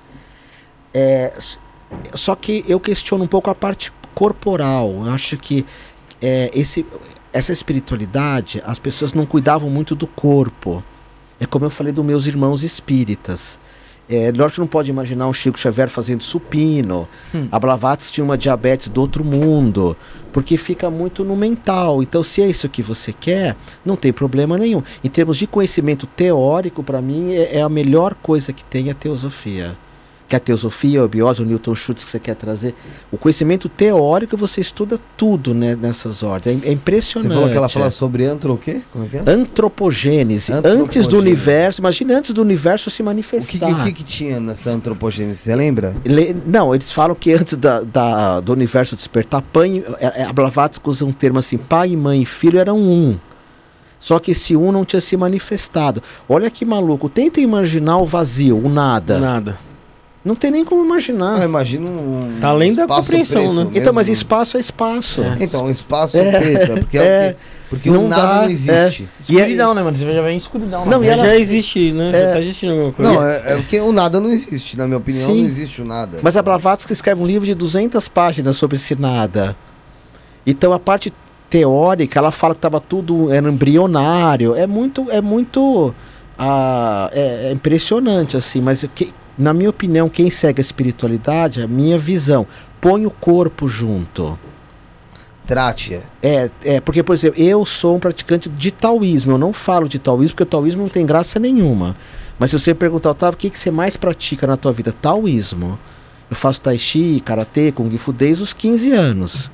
Então, eu, e, e- e- só que é uma filosofia muito corporal. Sabe que é tai chi, né? Que faz aqueles movimentos lentos. Faço kung fu também até hoje. Não para brigar, para parte bonita. Então eu acredito que o Oriente ele põe o corpo na espiritualidade. Nós oci- ocidentais somos muito mentais. É o que eu falei do OVNI. As pessoas leem muito, mas não querem ter uma experiência. As pessoas falam muito de chakras, mas não mexem com isso. Falam muito de Kundalini, de Tantra, mas não querem fazer um ato sexual com a companheira, com o companheiro, com muita calma, com os mantras, fazendo o que eu ensino no livro. A gente está. Os indianos falam, nós estamos muito na cabeça, então vamos cuidar do nosso corpo. E eu não sei, eu não sei se você concorda com isso, mas o que a gente aprendeu aqui com o Wagner Borges e alguns outros espiritualistas é que na parte espiritual também é, é como se fosse um corpo que tem o mental que também Sim, está dentro mental. do espírito, né? Como se Sim. fosse um corpo, como se fosse uma outra roupagem que tem uma outra coisa mental dentro desse espírito. Tem os vários corpos, né? Então, a gente continua condicionado ali também, né? Então é importante a gente cuidar desse corpo, né? Pra, pra, pra ter um, o, espiritual legal. Sim. Então, não adianta a gente não cuidar disso aqui também, É. né? É importante isso aqui também. Não, e né? o que vocês fazem aqui é lindo porque vocês dão uma, trabalho o corpo das pessoas, vocês quatro e aquele que está lá fora, que é o prana, é, o, o manas maya coxa, vocês dão informações, informações bonitas, infor- vocês são muito gentis, aliás, eu, eu sou muito grato de estar aqui. Então vocês estão alimentando um corpo mental das pessoas. Mas enfim, não sei se eu respeito. A Blavatsky vocês têm que chamar alguém, porque dá para falar o dia inteiro. Ela tem histórias incríveis, a Blavatsky, de falar com mestres, de. Mas morreu muito doente porque esse povo não se cuida corporalmente. Entendi. E é difícil ter uma figura feminina, né? É, é difícil Nessa- mesmo. nessa- Ela foi uma das Poucas, das né? pioneiras, uma das poucas, é. Entendi. E a LB Sun depois dela. É, tem mais mensagem aí, Bruno. Tem mensagem sim do. Vou, vou até falar pro Rafael ler. Ah, lê, tem lê, essa- como- lê essa aí, Rafael, do Universo Luz, Vida e Amor aí. Mandou uma pergunta pro monge. Então façam como Universo Luz, Vida e Amor. Se inscreva no canal. Você consegue mandar sua perguntinha que o Rafael vai ler. Ou você manda um pix, isso não é podcast.gmail.com, consegue ajudar a gente. Ou se não, um superchat. Vamos lá. O que o monge acha sobre a tradicional ordem martinista e o tratado de reintegração dos seres de Martins de Pasquale? Então, é, primeiro pode me chamar de Otávio, o meu nome espiritual que é Jamprey, né? É, fico, fico mais à vontade. A Ordem Martinista é um braço da Rosa Cruz. Não sei se o senhor que veio aqui falou dessa Ordem Martinista. Hum, agora não me não recordo. lembro, Faz tanto tempo que ele acho que ele é, não É, é um não braço lembro. da Rosa Cruz. Aí essa aqui é legal, ele ia gostar. É ocultismo assim puro, evocação, é ba- banição, né? Faz os pentagramas. Lembra muito um mago chamado No Brasil a gente fala papos, né? A primeira vez que eu fui para a França que eu que entendi que é papi Hum. que fala. Papos, já ouviram falar? Tratado de Alta Magia, é o livro básico da magia. Então, esse ordem martinista, quando você chega num grau da Rosa Cruz, você pode pular para ela, eu acho fascinante. Então, já que eu posso falar, eu acho a parte mais legal da Rosa Cruz a ordem martinista, tá?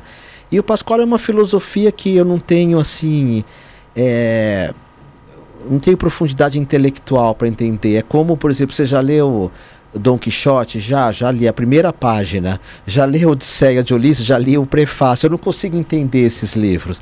Eu não sou tão intelectual. O Pascoal é uma é um você tem uma que ser uma linguagem ah, uma cabeça meio complexa. como Cortella, Pondel, Karnal, uma coisa muito mental. Você já leu Dom Quixote? Não. É, porque esse Não. livro, nossa, é muito de. É, mu- você fala, uau, não dá pra entender nada. E toda criança deveria ler. No fui ler quando era adulto, não deu mais. Já tinha passado já. é, É, Vamos falar sobre astrologia. vamos. Vamos falar sobre astrologia. Minha paixão. Tua paixão É, astrologia? sempre foi. Por quê? Eu, meu pai me deu, mandou eu fazer aula de matemática particular, porque eu era um péssimo aluno, o professor era astrólogo. E ele me mostrou um livro de astrologia, eu me apaixonei. Ele me dava aula particular de astrologia. Depois tive aula com os grandes mestres de astrologia.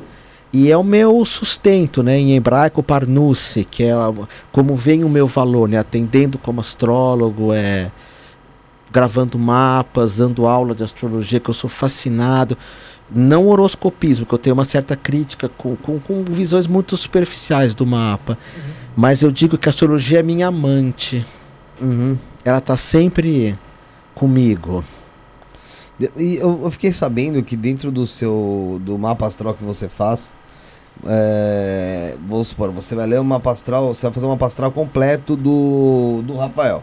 Então, E esse mapa astral que você faz, ele tem duração mais ou menos de um, um áudio. Você diz que parece que é um áudio que você manda. sim, tal. mandou falando. Deve mandar de duas horas e meia. E é pouco, porque nós somos muito Tá grandes. maluco, pô. Nós somos muito grandes. Nós somos um universo. E o Nietzsche falava isso, o filósofo. A nossa angústia é a nossa grandeza. A gente é tão grande e não tem o potencial de se desenvolver tudo, né? Quando você estuda astrologia, o teu mapa, você poderia ler para você anos. Mas quando um astrólogo. Porque o que que é o mapa? É uma foto do céu na hora que você nasce. Sim. Se você vive na montanha, você não precisa fazer um mapa, porque você vê os sinais. Eu fui com ele aqui fora, o que, que a gente viu de sinais? Nada, um monte de carro, buzina. Prédio. Então, é, então, o mapa é uma psicanálise. Muita gente fala astrologia não é científica, e psicanálise é. Você consegue mapear o ego, o id, o superego. Também não. Então, a astrologia, para mim, é, é- é uma coisa muito séria. E quando você interpreta o mapa de alguém, se você diminui a pessoa, isso é um crime terrível. Você tem que fazer uma leitura que documente a grandeza daquela pessoa. Sempre nivelar a pessoa por cima. E na astrologia nós temos uma coisa chamada casas astrológicas. Deixa eu pegar o mapa aqui de vocês. Que tem casas assim. é, Rafael, quem é o Rafael? Eu. Tá aqui, não, mais pro pessoal daqui. Então, por exemplo, ele tem o Sol na casa 8. É uma, é uma casa que é a mais importante do teu mapa. O que, que é a casa 8? Você sabe? Não. Não, não tem É a ideia. da sexualidade. Por isso que você começou a se interessar por isso. Sexualidade, é, morrer para nascer de novo, é, tudo aquilo que é profundo, a tua libido. Você vai. A coisa mais importante do lado de fora da tua vida é a casa 8. É um dado só. Aí vamos pegar. Bruno, Opa. a tua casa mais importante é a casa 4. Você é casado? Tem filhos? Não, é, só juntado só. Tem É casado. Não. Casado. Só cachorro só. Filho, Só pai de cachorro, pet, é. pai de pet. Então, a casa mais importante do seu mapa é a família que você vai gerar. Seja juntado. E às vezes quem Isso tem é essa. interessante você estar falando, porque querendo ou não, é uma visão do que, que, que ele já tinha lá quando ele nasceu do futuro dele.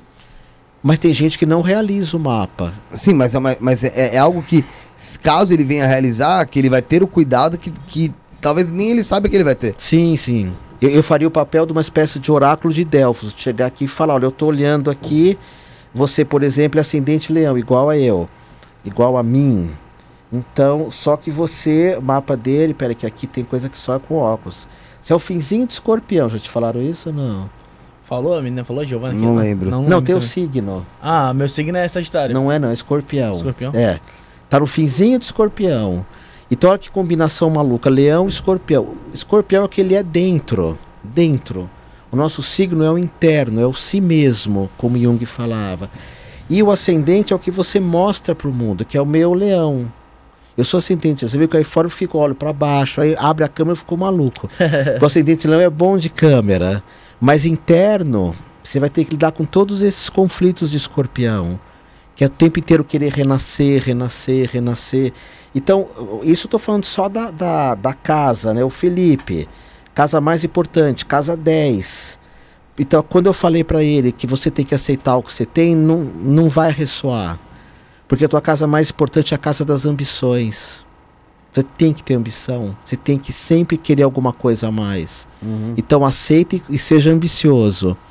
Você tem que, até o final da vida, estar construindo alguma coisa. Você tem que parar de fumar, hein? Porque você tem que viver muito.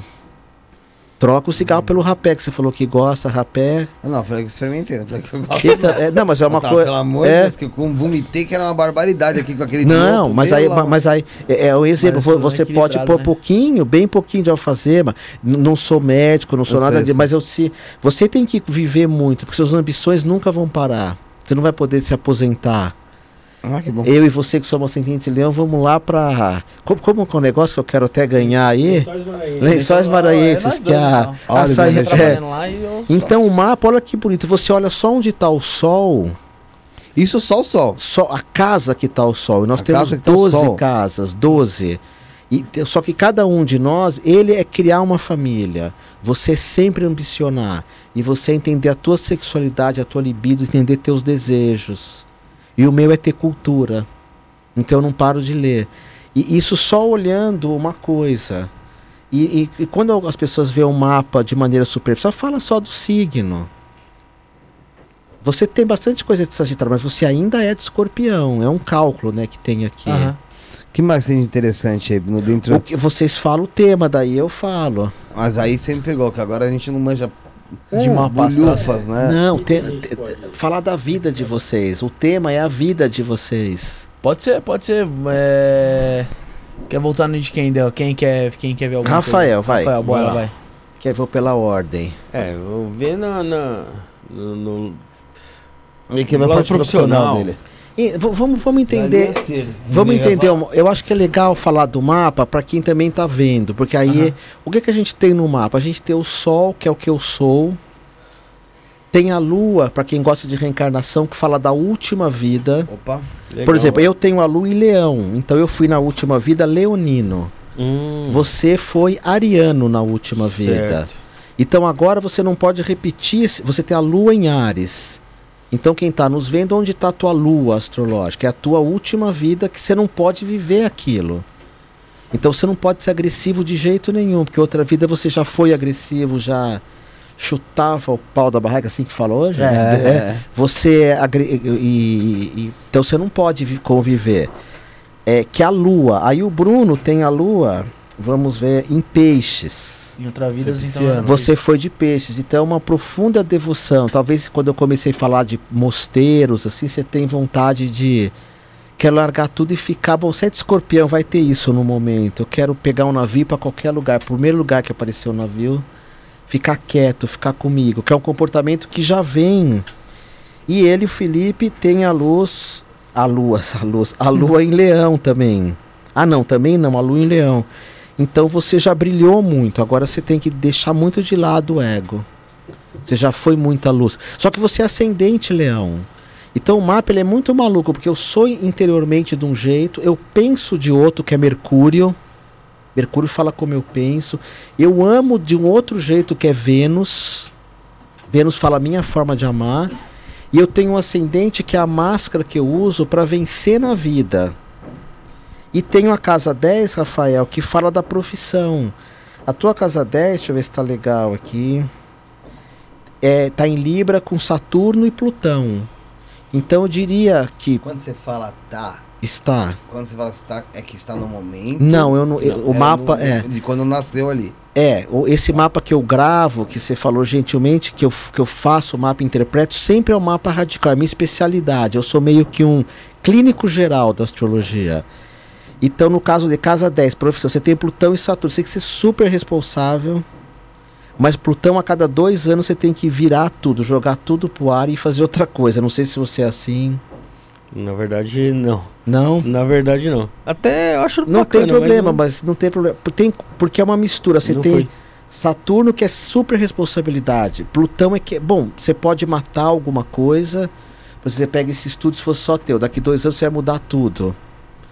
E você tem a casa 10 em Libra, que é buscar um equilíbrio nas tuas ambições. No trabalho, você tem Gêmeos, que é comunicação, que é a casa 6. Então você já faz isso. E com dinheiro você tem Aquário. Então é a pessoa que pode ser que gaste com muita coisa moderna.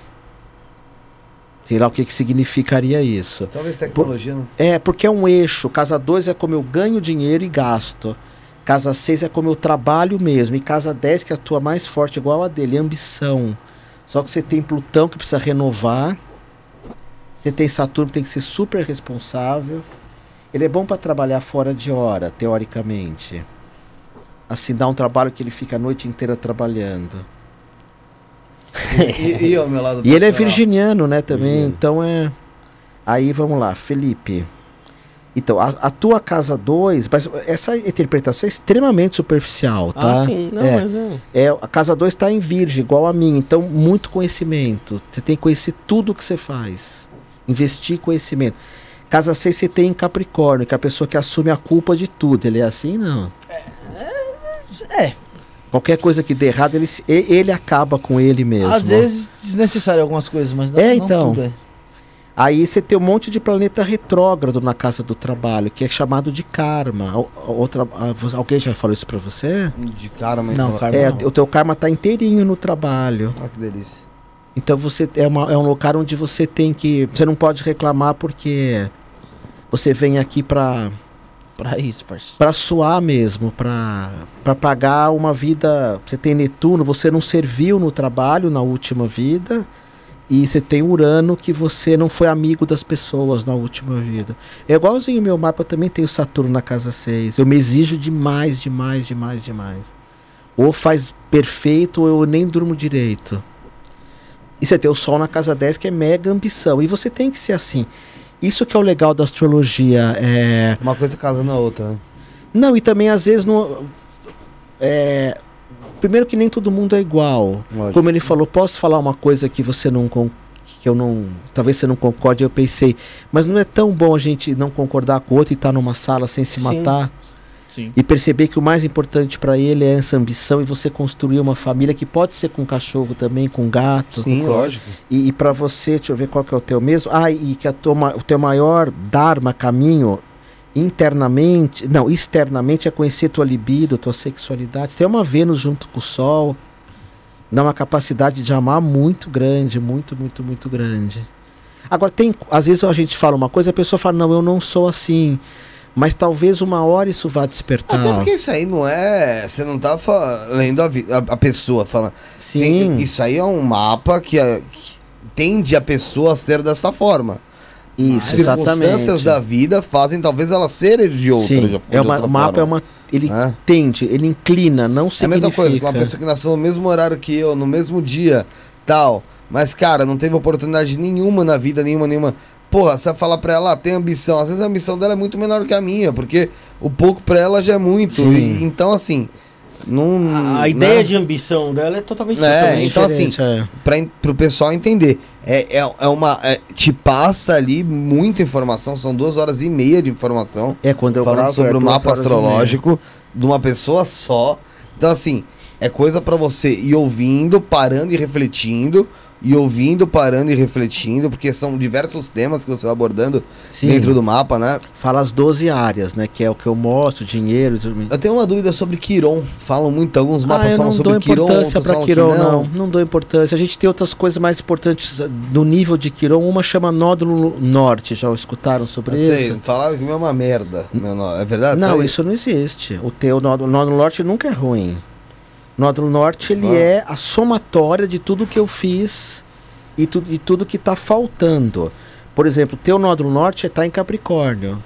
Então, então eu falaria assim: o signo que menos você foi até hoje foi Capricórnio. Por isso que você tem que ser tão responsável no trabalho. E o signo que mais você foi, sabe qual é? Câncer. O que você mais foi até hoje foi mãe e pai. Por isso que você vai ser esse paizão, vai conseguir ter essa conversa com a tua filha sobre sexo ou com o teu filho, porque você já foi muitas vezes câncer. Mas a tua missão já não é tão assim família. O teu nódulo norte, ah, ele tá em eu adoro em gêmeos. Então o signo que menos você foi até hoje foi gêmeos, que é esse da comunicação. E o signo que mais você foi é Sagitário, de viajar, de ser irresponsável, de sumir pelo mundo. Depois eu vou dar o mapa astrológico de vocês de presente também. Aí eu mando gravadinho. Legal. E o Bruno, o, o, o signo que ele mais foi foi Sagitário. Sagitário. Que é esse da viagem, não sei o que. O que você menos. Não, desculpa, o que você menos foi foi Ah, Sagitário. né? Aí é verdade É. mesmo. Então é uma somatória. Quando, eu, eu tenho igual você. Ah, eu te- tem coisas que eu olho e falo. Eu já sei lidar com isso. O Nódulo Norte fala uma coisa que eu não tenho experiência nenhuma, que parece que. Como é que, Que é uma isso? novidade. Que é uma novidade. Agora, lógico que dependendo das posições, isso muda. Eu gosto disso e gosto da Lilith, que é nosso lado sombrio.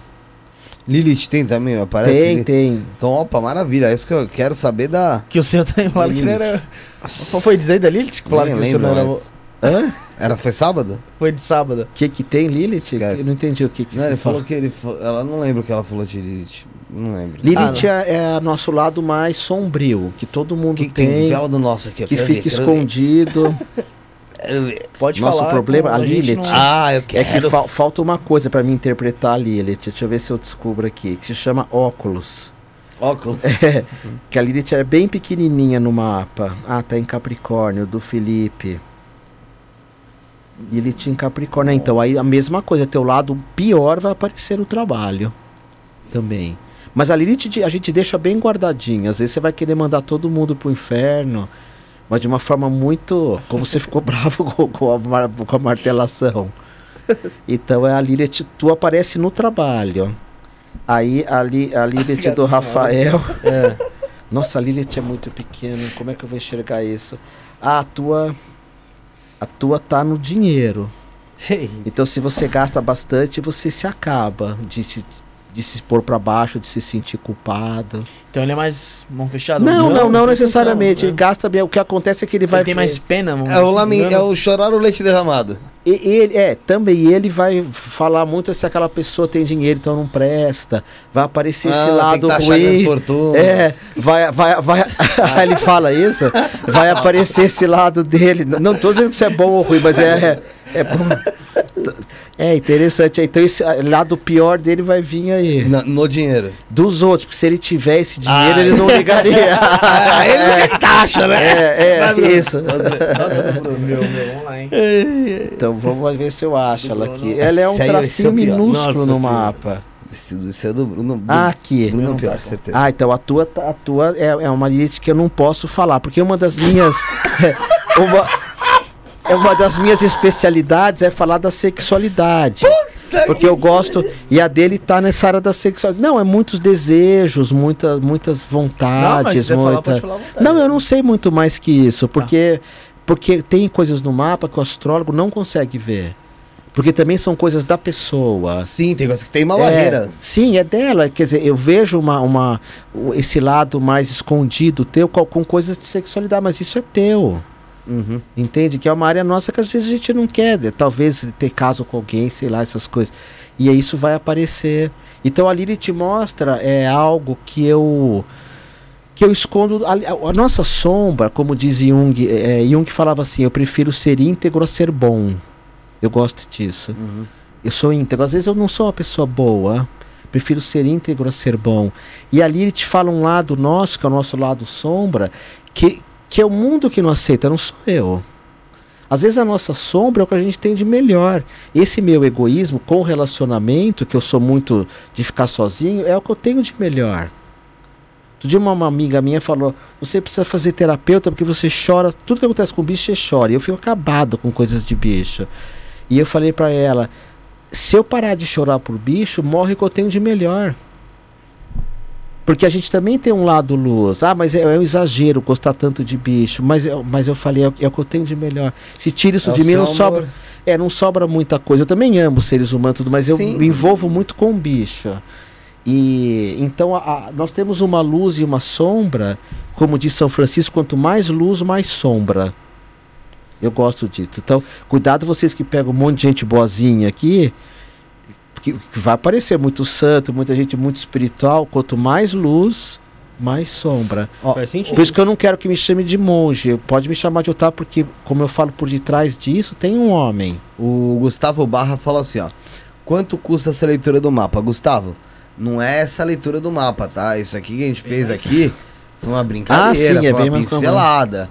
São duas horas e meia de leitura de mapa, eu posso cara. falar o valor, não tem Não, não, problema. sim, mas eu tô Ah, explicando pra ele que assim, é não é, complexo, né? não é essa... Isso aqui Ah, não, é não, uma é- leitura de é, mapa, isso aqui é, Quanto, um... quanto custa essa leitura? Não é essa leitura que custa. É. a outra bem leitura- mais- Não, O que tem que custa ser, uma leitura é, muito mais complexa, muito mais abrangente. Como eu disse, duas horas e meia de áudio que ele te manda, É. explicando sobre seu mapa astrológico e sobre você e sobre coisas que você talvez deve melhorar, coisas que você não se compreende e vai passar a, a- a compreender.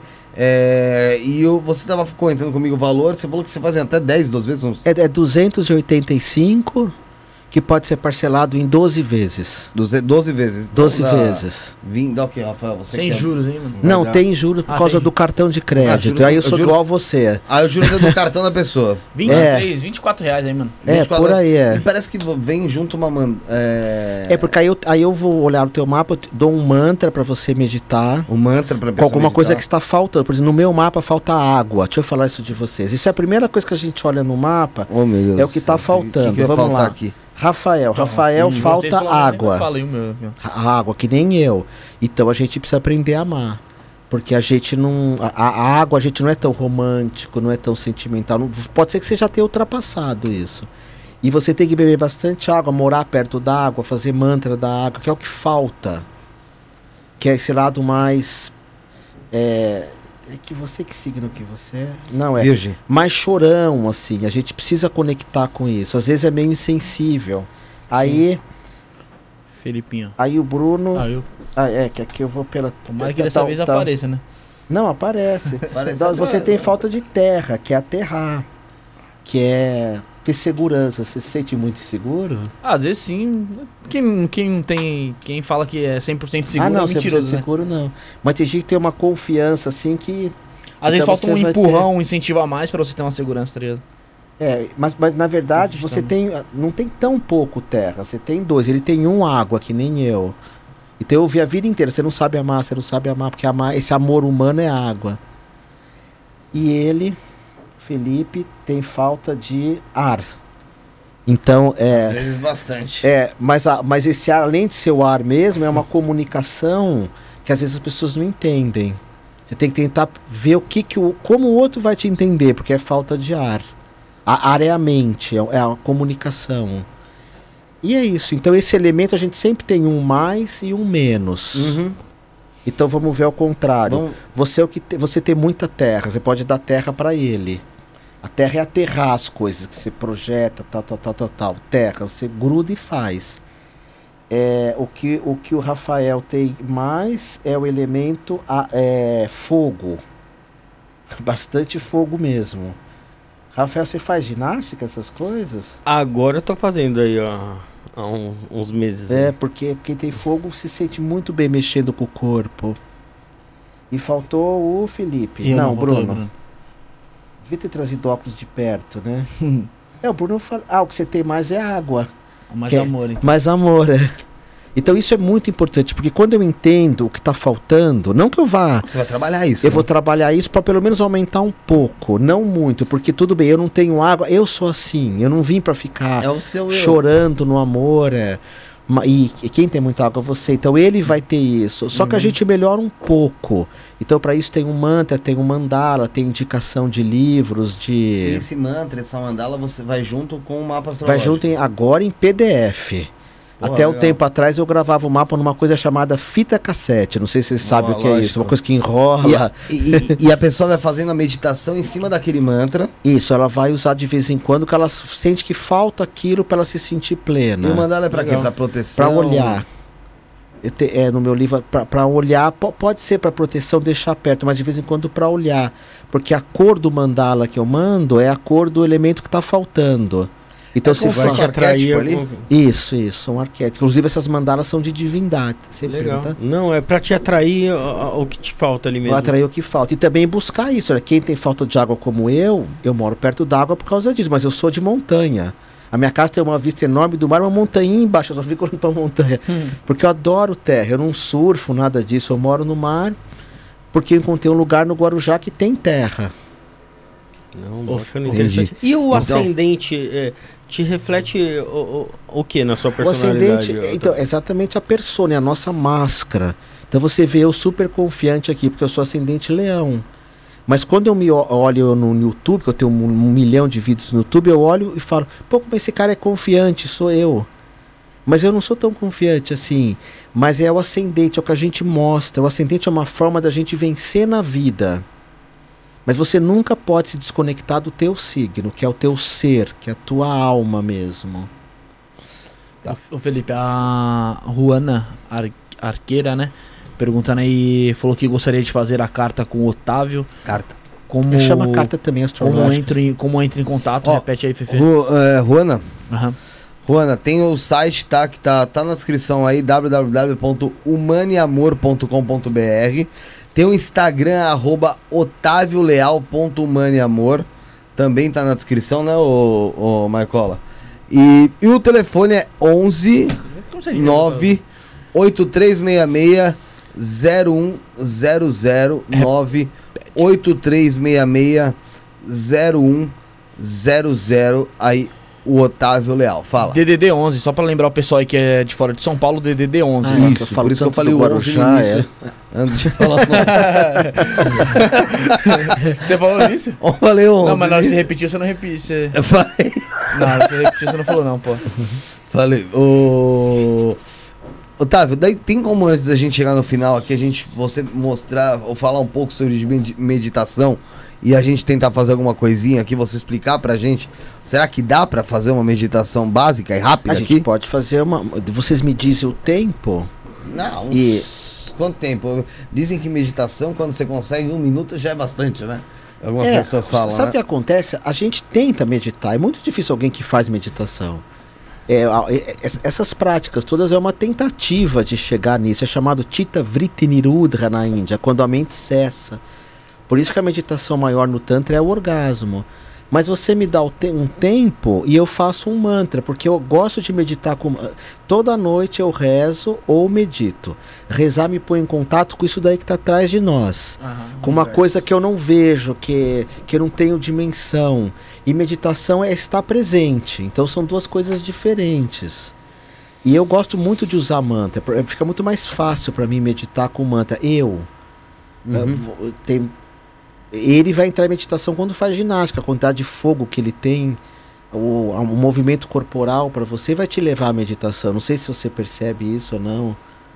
É, eu, eu, eu acho que eu me sinto bem, sim. Eu acho que é um negócio bacana. Eu sempre tive dificuldade. Não vou mentir, tive dificuldade.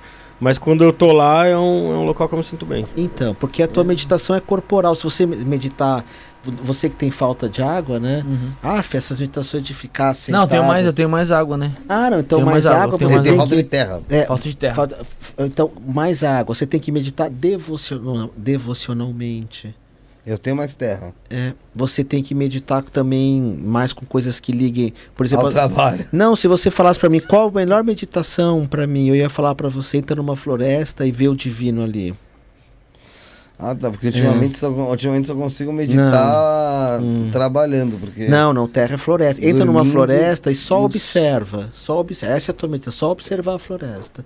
Tinha uma iluminada que falava pra mim, como que alguém não vê Deus na mão de uma criança? Vocês já viram mão de uma criança? Você olha aquilo você fala, pronto, isso é meditação.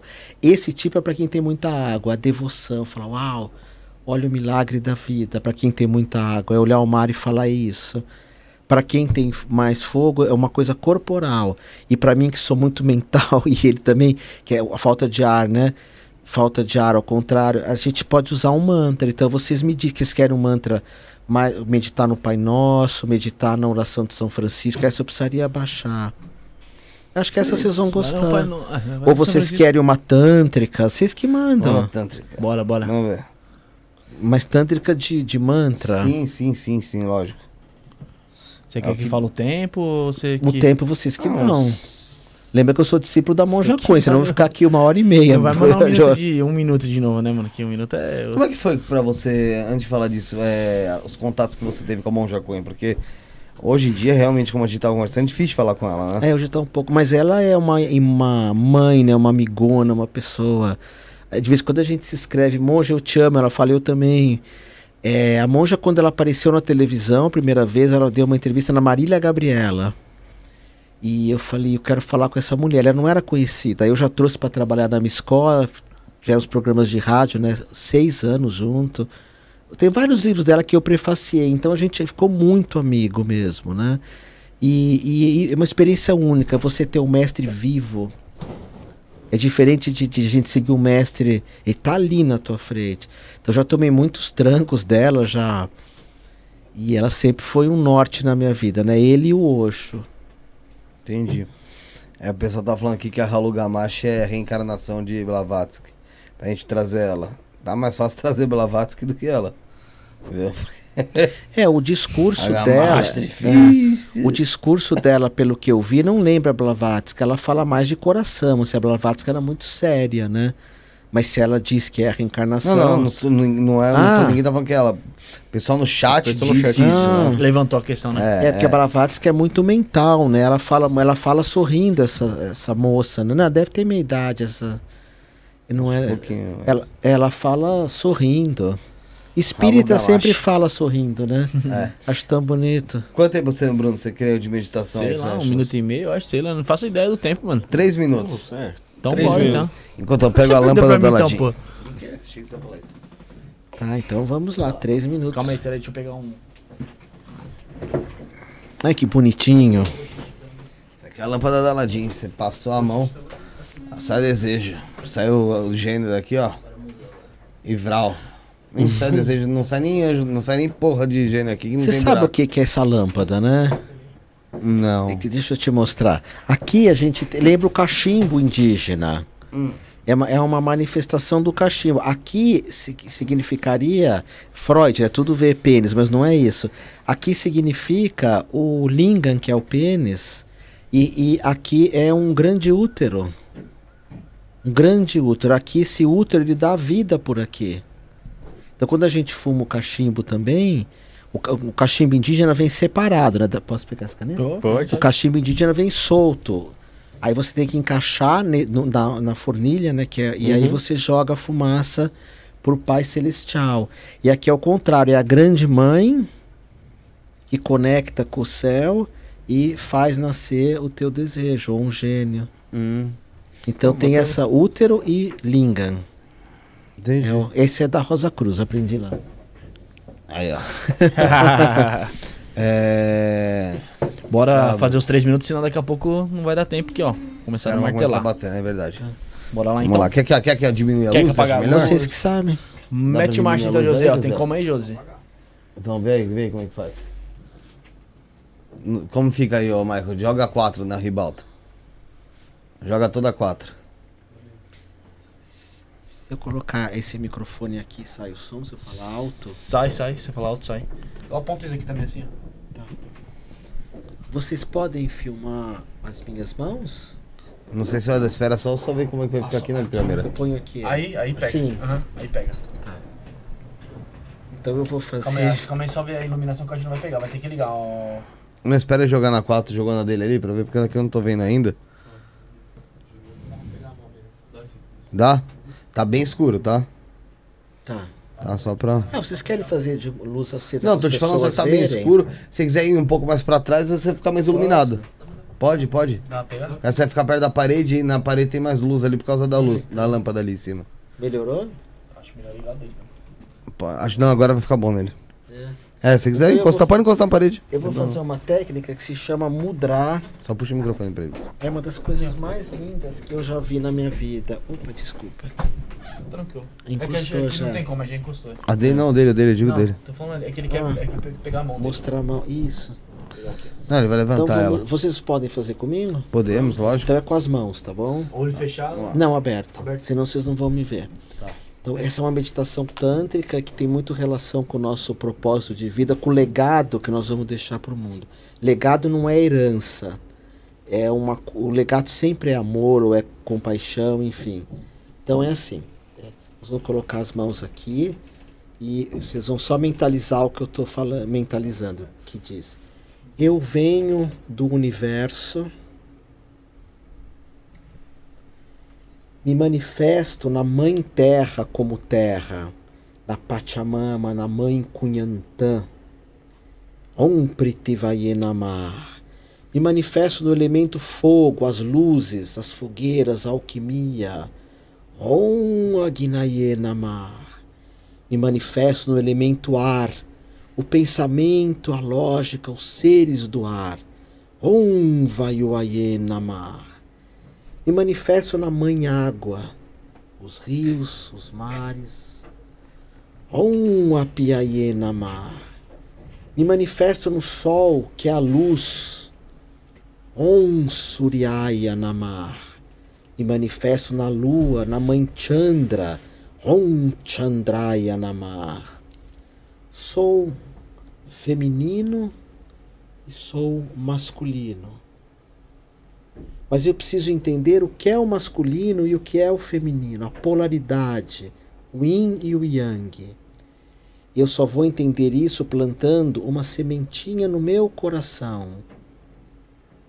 Essa semente, quando toca a terra, vira uma grande árvore. A árvore de Kundalini, Om Shri Kundalini Namah. A árvore que me dá o conhecimento o conhecimento me dá o silêncio. O silêncio me dá a devoção a todos os seres. A oração por todos os seres. Isso me conduz ao triângulo, que é a iluminação, Om Shri Trimurti Namah. E que, como ser iluminado, eu permaneça na montanha, em paz, longe do mundo, feliz, dançando, celebrando, mas no tanto, tanto desequilíbrio no mundo, tanta dor, tanta tristeza, depressão, ansiedade, que eu saia de mim para voltar para o planeta, para voltar para o mundo, para amar, para amar o próximo como a ti mesmo. Gratidão. Isso é um gesto, né? Pode ligar a luz aí, José. Essa é bonito. Ligou. Bonito Legal. A mesmo. gente vai mostrando, né? É, um gesto, uma mudra, como o sinal da cruz, né? Um mudra, um gesto sagrado. Isso seria como. é, Não seria um mantra, porque não é de repetição, ele tem, uma, tem significado. Mas seria como se fosse uma, uma oração. É Não, uma oração corporal. né? Corporal, é. Você tem uma cruz aqui, né? A cruz representa a união de Deus com o homem, do homem com Deus e do homem com seus irmãos. Então, quando na Rosa Cruz tem que fazer esse sinal com muita. Você fecha o corpo, né? E você traz o divino para a terra, você vai para o divino e você se une a todas as pessoas. Um do outro, a cruz tem um monte de significado. E- e- então esses gestos são muito importantes. Eu, esse gesto, se a gente todo mundo fizesse assim, a gente não roubaria, não mataria, não. Já pensou de uma guerra todo mundo fazendo assim, ou no outro ia ser engraçado. Então esse gesto é um gesto de paz, não é falar de paz. Uhum. Quando eu estou aqui, eu sou incapaz de fazer mal para alguém. Não consigo dar tiro, não consigo dar facada. Entendi. Legal. Então aí, pessoal, aprendendo um pouco hoje com o Otávio Leal. É, Otávio, antes de voltar a barulheira aí, e eu acaba Assassino. passando, tendo um probleminha ferrado, Aí você O não vai estar pessoal- usando a mão daquele jeito como. eu vou pedir pro, pro Bruno te instruir aqui. Nós temos alguns rituais e os, e os rituais foram se transformando conforme o tempo. Então você vai ser o segundo a estar dentro desse ritual. E o Bruno vai te explicar o que, como é que funciona. Vai lá, Bruno. Falando que você tem que comprar um maior. Primeiramente, es- pedir pra você escolher um desses quatro post-it aqui, que você vai escrever uma mensagem pra gente aí. Então Ah, você esse aqui, escolhe né? aí? Acordou. Fechou então. Otávio, a gente pede que você escreva uma mensagem pra gente. Deixa eu arrancar esse daqui, que esse aqui tá. tá arriscado, senão ele vai prejudicar sua. sua escrita. Tá. É. Sim, o quê? A hashtag é porque ele pode escrever do outro lado também. Ah, tá. É, a gente pede pra você deixar uma mensagem pra gente aqui.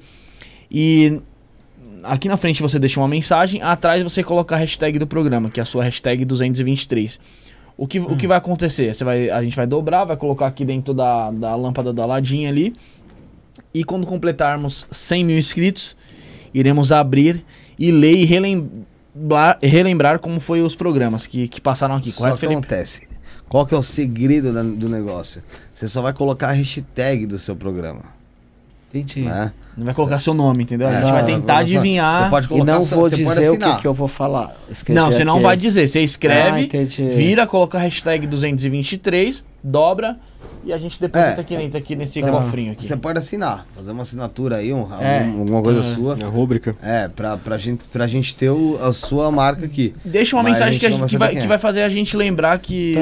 do- da sua passagem aqui, correto? Então? É, vou- pra gente eu- adivinhar, que a gente abrir e falar, pô, 223, já tá no programa, sei lá, Tá. tal. Vamos, Escreve aqui é? atrás, né? 223. Isso. Onde você é, quiser, onde você tanto quiser. faz, indiferente. hashtag é o tracinho, né? Jogo É, da Isso, velha. Enquanto isso, Bruno, dá os recados aí, você, Rafael. Ah, vai lá, Rafael, dá suas considerações finais aí, o recado que você tem pra passar. Quero sua agradecer- mensagem de luz aí, vai. Quero agradecer a todo mundo que acompanhou, todo mundo que interagiu aí com a gente e principalmente aí o Otávio. Amei tá conteúdo bacana pra caramba, foi muito, foi o, o, o tantra é muito além do que eu imaginava, né? Porque a ideia que, a- que a gente tem é- é de fora é completamente diferente e fiquei muito surpreso positivamente. Muito bacana. Eu, eu já Gratidão. esperava que ia descobrir uh, muita coisa bacana, mas é, foi, foi além do que eu esperava. Foi bacana. Você vê essa grandeza no tanto é porque você é grande. Legal. Posso pôr aqui? Obrigado, viu. Otávio? Valeu, obrigado mesmo. Gratidão. É, Você escreveu a mensagem? escreveu? Escrevi. Rápido, ele é rápido, pô. Felipe, você quer que eu dou minhas considerações finais antes de você vai. encerrar? Agradecer o Otávio aí, um papo super legal, super leve. Como a gente, o Rafael agradeceu você e as palavras do Rafael faça a minha, né? Gratidão. É, obrigado a todo mundo também que acompanhou a live, deixou os comentários, todo mundo que vai acompanhar depois e vai deixar o like com certeza e deixar os comentários, correto, Fê? É isso aí, Bruno. É, novamente pedir pro pessoal que tá assistindo, inscreva-se no canal, tá? Ativa o sino de notificações, isso vai ajudar a gente pra caramba, você que tá assistindo agora, você que gostou do programa, você ainda pode fazer um pix, mesmo a gente não estando ao vivo, isso não é podcast.gmail.com, ajuda bastante a gente a continuar o projeto, tá bom? Tem também o Valeu, Dema Valeu Demais aqui do, do próprio YouTube, que você consegue fazer a- o donate, donate pro canal, tá? Ahn, tem o canal de cortes, cortes do Isto Não é Podcast oficial. Também é muito importante você se inscrever lá, ativar o sino de notificações, ver lá os cortes que saem, que também são muito interessantes. Você que gostou do papo com o Otávio, www.humaneamor.com.br é o site. Tem também Instagram, otavioleal.humaneamor. Você entra lá no Instagram dele, tem mais informações, mais posts no qual você vai se inteirar. Tenho certeza que você vai gostar, vai te trazer conhecimento, tá? E tem também o celular, o telefone celular para você que quiser fazer um mapa astrológico, além do Instagram e do site, você quer fazer um mapa astrológico com ele, tá na descrição do canal, tá, galera? Então aqui na descrição do vídeo, na verdade, você encontra aí o telefone do Otávio Leal para fazer uma mapa astral com ele. Otávio, muito obrigado pela sua presença, espero te receber aqui em outras oportunidades. Gratidão, gratidão. Muito legal falar com uma pessoa como você, serena, que explica, que tenta mostrar seu ponto de sabedoria, é, mostra as suas fraquezas e os seus e, a- e as suas riquezas. É, todos nós temos isso, é um fato. E parabéns pela sua trajetória. Espero que você adquira muito mais, mais, muito mais conhecimento ainda. Nos traga também esse conhecimento, nos ajude com isso e que o sucesso seja abundante na sua vida. Obrigado pela presença. Obrigado, obrigado. Eu quero deixar então uma frase que acho que sintetiza o que eu falei mais nesse programa. É uma frase do Caetano Veloso, que, que ele diz: Mais vale um porto alegre a um porto seguro na nossa viagem no escuro. Mais vale um porto alegre do que um porto seguro na viagem que sempre é no escuro. Em que então que todos os seres, não só nós todos, sejamos mais alegres, mais felizes. Gratidão. É isso aí, Muito bem obrigado. interessante, bem legal aqui o Otávio Leal. Então estaremos de volta amanhã às sete e meia da noite. Agradecer você que esteve conosco. Não esquece, você que está assistindo em off, acabou o programa. Ai, mas eu perdi a live. Você não perdeu nada. Você está conosco assistindo do mesmo jeito. Tá ajudando. Deixa o seu like aí, por favor. Se inscreva no canal. Amanhã estaremos de volta às sete e meia da noite com a Yalorissá Estela e também com Tata Enzazi. Enzazi. É, vamos estar falando sobre candomblé aí, tudo sobre candomblé. Ele é do candomblé com Angola, ela tem uma outra visão, mas estaremos os dois aqui para falando sobre religião, com respeito de todos, como sempre. Muito obrigado pela presença de vocês. Fomos. Valeu.